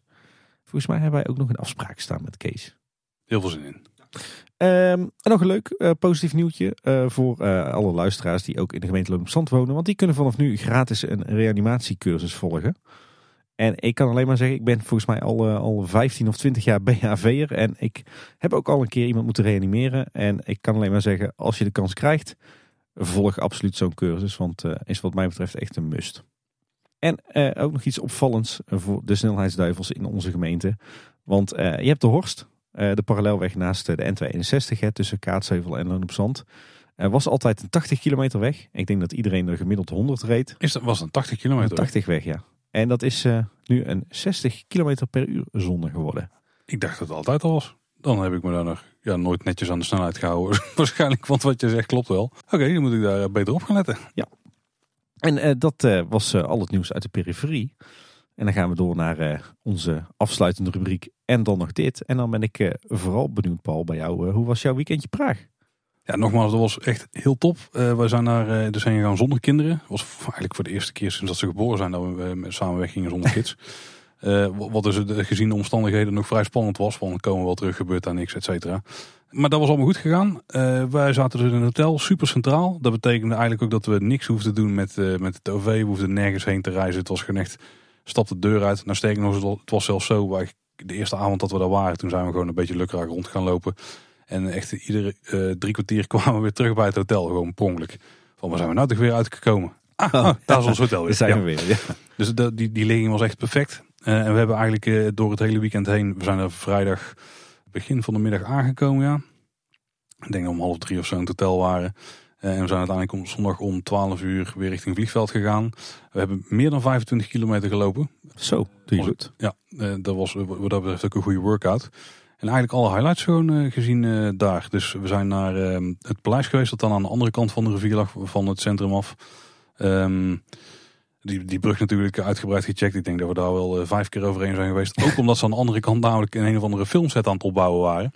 Uh, en ik ook ergens had gelezen dat Chris eh, Hemsworth, de opvolger van Extraction, ging filmen daar. Maar dat was blijkbaar pas twee weken nadat wij daar kwamen. En het leek ook een heel oude setting te zijn. Had zo een beetje zo'n Efteling... Het was wel een beetje zo'n Ravelijn sfeertje wat ze daar aan het maken waren. Met, oh, cool. met wat bootjes en tonnen en zo. Dus wij gingen een keer kijken, zijn ze wel aan het filmen. Maar ik denk dat dat pas op maandag begon. uh, maar alle, alle lampen en zo stonden klaar. Of misschien op zondagavond, want toen waren we wel weg. Ja, verder eigenlijk gewoon alle grote oude gebouwen daar gecheckt. Hè. Sommige plekken ook gewoon naar binnen geweest. Eh, het is overigens daar de bedoeling dat je overal een mondkapje op doet. Vliegveld waren ze vrij strikt. Daar moesten het ook echt van die FFP2 dingen zijn. Of okay. FFP, hoe ze ook mogen heten. Die Hornbach uh, maskers. Ja, we kwamen gewoon echt niet door de security heen als je dat ding niet op had. En die hadden wij bij, want dat hadden we wel ergens gelezen. Maar op de heenweg leek het nergens nodig te zijn. Maar even terug naar Praag. Ja, Praag is gewoon echt een hele mooie, toffe stad. Waar enorm veel te zien is. En waar je ook uh, vooral heel veel plekken hebt waar iets moois te zien is. Zeg maar. Dus het is, uh, soms concentreert zich als een beetje in een stadskern heb je een paar outliers. Uh, maar nu had je echt steeds weer gebieden waar je gewoon door een stuk heen kon dwalen. Waar binnen allerlei toffe dingen te zien waren. Zoals een paar van die hippe food markets en wat grote waarhuizen en winkelcentra erbij. Andere plekken juist weer een concentratie van oude stadspoorten. En bijvoorbeeld een toren waar ze vroeger het buskruid opsloegen. Maar ook hele toffe kerken. Uh, en dan weer in een andere hoek, ja, dan heb je de, zeg maar die brug en het hele oude stadsdeel wat daar aan de andere kant van ligt. Met daarboven dus het paleis. Ook heel tof om daar doorheen te struinen. En de paleis kon je ook gewoon, uh, gewoon in. Uh, er staat ook een enorme kathedraal. Daar kon we helaas niet in, want die was afgesloten voor, volgens mij omdat daar een van de ja, ik kon het niet helemaal volgen, want worden gids het een beetje vertellen. Maar volgens mij een, net een nieuw eh, lid in de koninklijke familie of zo was geboren. Ik weet niet of ze daar een koningshuis hadden. Maar zoiets. Volgens mij niet, maar In ieder geval, een, een kindje was twee dagen oud en die moest daar gedoopt worden. En dat bleek nogal heel belangrijk te zijn of zo. Ook weer moderne architectuur, zoals het Dancing House van eh, Frank Gehry. Er zijn ook gewoon wat random kunstgalerij ingelopen waar fotografen aan het exposeren waren en zo. Ja, we, we hebben gewoon ons heel goed vermaakt. Eigenlijk niet eens echt eh, super, eh, ja, we hebben al toeristische dingen gezien. eh, maar nergens echt extreem veel geld aan uit hoeven geven of zo. Tussendoor nog af en toe lekker eten. En echt enorm veel van die chimney cakes op. in verschillende uitvoeringen. Vaak ook met ijs, ondanks dat het gewoon niet warm was dan Goed daar. Ja. ja, dus goed vermaakt. Heel tof weekend. mooi. Ook nog een beetje Oostblok gevoel gehad daar? Nee, nee, eigenlijk niet. Oh, niet. Ik denk dat jij het ook wel zou trekken. Want er hangen wel wat Scandinavisch-achtige invloeden ook. Nou, ik moet bekennen, ik ben ooit een keer een lang weekend in Praag geweest. Toen werkte ik nog eh, een blauwe maandag bij een veel te duur adviesbureau. En die gingen ieder jaar naar het buitenland op vakantie. Eh, dus toen ben ik met mijn collega's drie dagen naar Praag gegaan. En ik had er kei veel zin in. Ik was eh, helemaal, je, je weet hoe ik eh, van citytrips hou. Dus me helemaal verdiept in de architectuur en de historie. Ik denk, wauw, ik ga veel van die stad zien. Toen bleek de rest van alle collega's vooral daar naartoe te gaan voor het, het zuipen en het uitgaan en het zuipen en een bierbrouwerij en zuipen. Dus dat was een beetje een desillusie voor mij. Ik was eh, vrij snel de enige collega die nuchter was. dus nee, ik heb daar eh, niet uitgehaald wat erin zat. Maar eh, ik ben het met je eens dat ik... ja, ik moet zeker nog eens terug naar Praag. En dan met, met Anne en de kids. Of alleen Anne. Ga je nu zeker waarderen. Het is overigens wel handig om niet naar die stad te gaan als je nog een kinderwagen bij hebt. Want oude eh, wegverharding, zeg maar, die ligt daar overal nog. Ik, eh, En heel veel trappetjes en, en steegjes en dat soort zaken. onze kinderwagen is eh, niet anders gewend. Dan kan ik daar nog steeds wel pittig krijgen, denk ik. En nog een ander ding, want eh, de weekendje is verder mooi. Maar als je naar Praag wil, dan google een keer en dan vind je alle tips daar ook gewoon. Dat is ook wat wij hebben gedaan. ik heb gewoon puntjes op elkaar gezet en daar zijn we langs gelopen. Ga- gaan we daar niet nog een aflevering van de buitenwereld over maken dan? Nee, dat hoeft niet. Even iets, eh, iets heel belangrijks. Eh, ieder jaar doet 3FM, eh, de radiozender, een, een grote actie om geld in te zamelen voor een goed doel. Het Glazen Huis gaat dit jaar weer beginnen. Keert na vier jaar terug. Oeh, jeugdsentiment. Ja, daar heb ik ook vroeger heel veel radio van geluisterd. Maar er gaat een vriend van de show gaat erin, Tim. Zeg dat wel, ja. Ja, Rob Jansen die gaat plaatsnemen in het Glazen Huis dit jaar. En het lijkt ons wat dat betreft mooi om een oproep te doen aan onze luisteraars. Het is natuurlijk een, uiteindelijk een geldinzamelactie. Eh, misschien tof dat als je het kunt missen dat je je steentje bijdraagt aan, eh, aan het goede doel wat ze daar eh, gaan eren. En overigens nou we het toch over Rob hebben. Rob is ook een nieuw eh, project gestart. Want die heeft nog een bedrijfje naast zijn, daar heeft hij ook een beetje over verteld. Naast zijn radio-dj werk. En die is nou ook Groenteman Gijs. Met een paar vrij geniale filmpjes die ik al op social media heb zien langskomen. Check die ook zeker even. Vooral de eerste kon ik enorm hard om lachen. Waarin hij het, het verschil tussen groente en fruit probeert uit te leggen. Wat natuurlijk heel simpel is. Of misschien toch ook niet. Ik vermoed dat onder meer tomaten voorbij zal komen. Maar ja, volgens mij wel ja. Nee, ik ga het checken. Tim, heb jij nog eh, interessante dingen gedaan of te melden? Eh, poeh, interessante dingen gedaan. Veel naar de Efteling geweest eh, vooral. Natuurlijk de, de komst van Sinterklaas niet ongemerkt voorbij laten gaan. En mijn oudste dochter werd vijf, dus dat hebben we ook nog gevierd.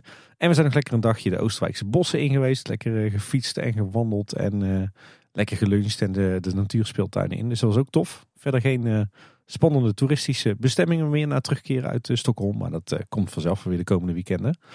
Eh, ik heb wel nog twee luistertips. Ehm, ik heb wel eens van die momenten, dan ben ik eh, de pretparkpodcast echt even beu. Of ze zijn er niet meer. Of ze zijn, ze zijn op. of je hebt in vier podcasts gehoord dat de abonnementsprijzen van Disney en Anaheim omhoog gaan. Dan denk ik ook wel even iets anders. Ja, ooit hier nog een keer. En dan was er iets met parkeren. Ja, oké. ja. Nou, op zulke soort momenten dan vind ik het ook wel eens leuk om iets totaal anders te luisteren. Eh, nou, de vorige keer raadde ik al eh, De Weerman aan over het weer en klimaat. Maar ik heb nog een leuke, eh, vette nieuwe podcast gevonden. En dat is de podcast eh, Alle Geschiedenis Ooit. Ambitieuze titel trouwens. Ja, ik kan even door dan met je podcast. En eh, daarin heb je eigenlijk drie, eh, eh, ja, moet ik zeggen, hobbymatige eh, geschiedenisliefhebbers. Tom Arco en eh, Nienke de Jong, eh, denk ik een bekende naam. Eh, die hebben het iedere week over bijzondere momenten in de geschiedenis. Niet te wetenschappelijk, maar ze proberen het wel. En vooral heel laagdrempelig en leuk en lichtvoetig. En ja, als je net als ik een liefhebber bent van geschiedenis, dan ga je dit echt super leuk vinden. En wat ook nog wel een luistertip is, is de podcast Ready for Takeoff van onze vrienden. Uh, Mark die zit daar onder meer bij. Mark Dekkers, je hoort hem geregeld voorbij komen in uh, Kleine Boodschap. En natuurlijk bij Typisch Brabant, de podcast. Maar dit is zijn podcast over uh, de luchtvaart en luchtvaartonderwijs. En zij hebben ook een reeks Wij zijn Eindhoven Airport. En daarin kijken ze achter de schermen bij Eindhoven Airport. Eerder al een leuke aflevering over de operationeel manager. Maar deze keer gaat hij op pad met de Supervisor Projects van Eindhoven Airport. Eigenlijk zeg maar de, de, de projectmanager van het vliegveld. En daarin gaat het uh, over hoe zij uh, projecten aanpakken op de luchthaven. Super boeiend als je een beetje in uh, de wereld van de bouw en de techniek en de projecten zit. Ja. En goede vragen ook in die podcast. Kwamen ze je bekend voor? Ik had, ik had ze bijna zelf kunnen bedenken. oh, wacht, dat heb ik ook gedaan. En tot slot nog een leuke kijktip. Uh, ik heb een, een, een, leuk pareltje gevonden op uh, de publieke omroep. Tom Waas, die kent, ik kennen denk ik de meeste luisteraars wel. Een, uh, ja, zeker. Van de Undercover. onder andere, ja. Belgische acteur en televisiemaker. maakt al heel lang het reisprogramma Reizen Waas. Wat mij betreft een van de allerbeste reisprogramma's die er te vinden is. Vorig jaar ging hij vanwege de coronacrisis op reis in België. En dit jaar is hij op reis gegaan in Nederland... Daaruit is het eh, programma Reizenwaas Nederland uh, voortgevloeid.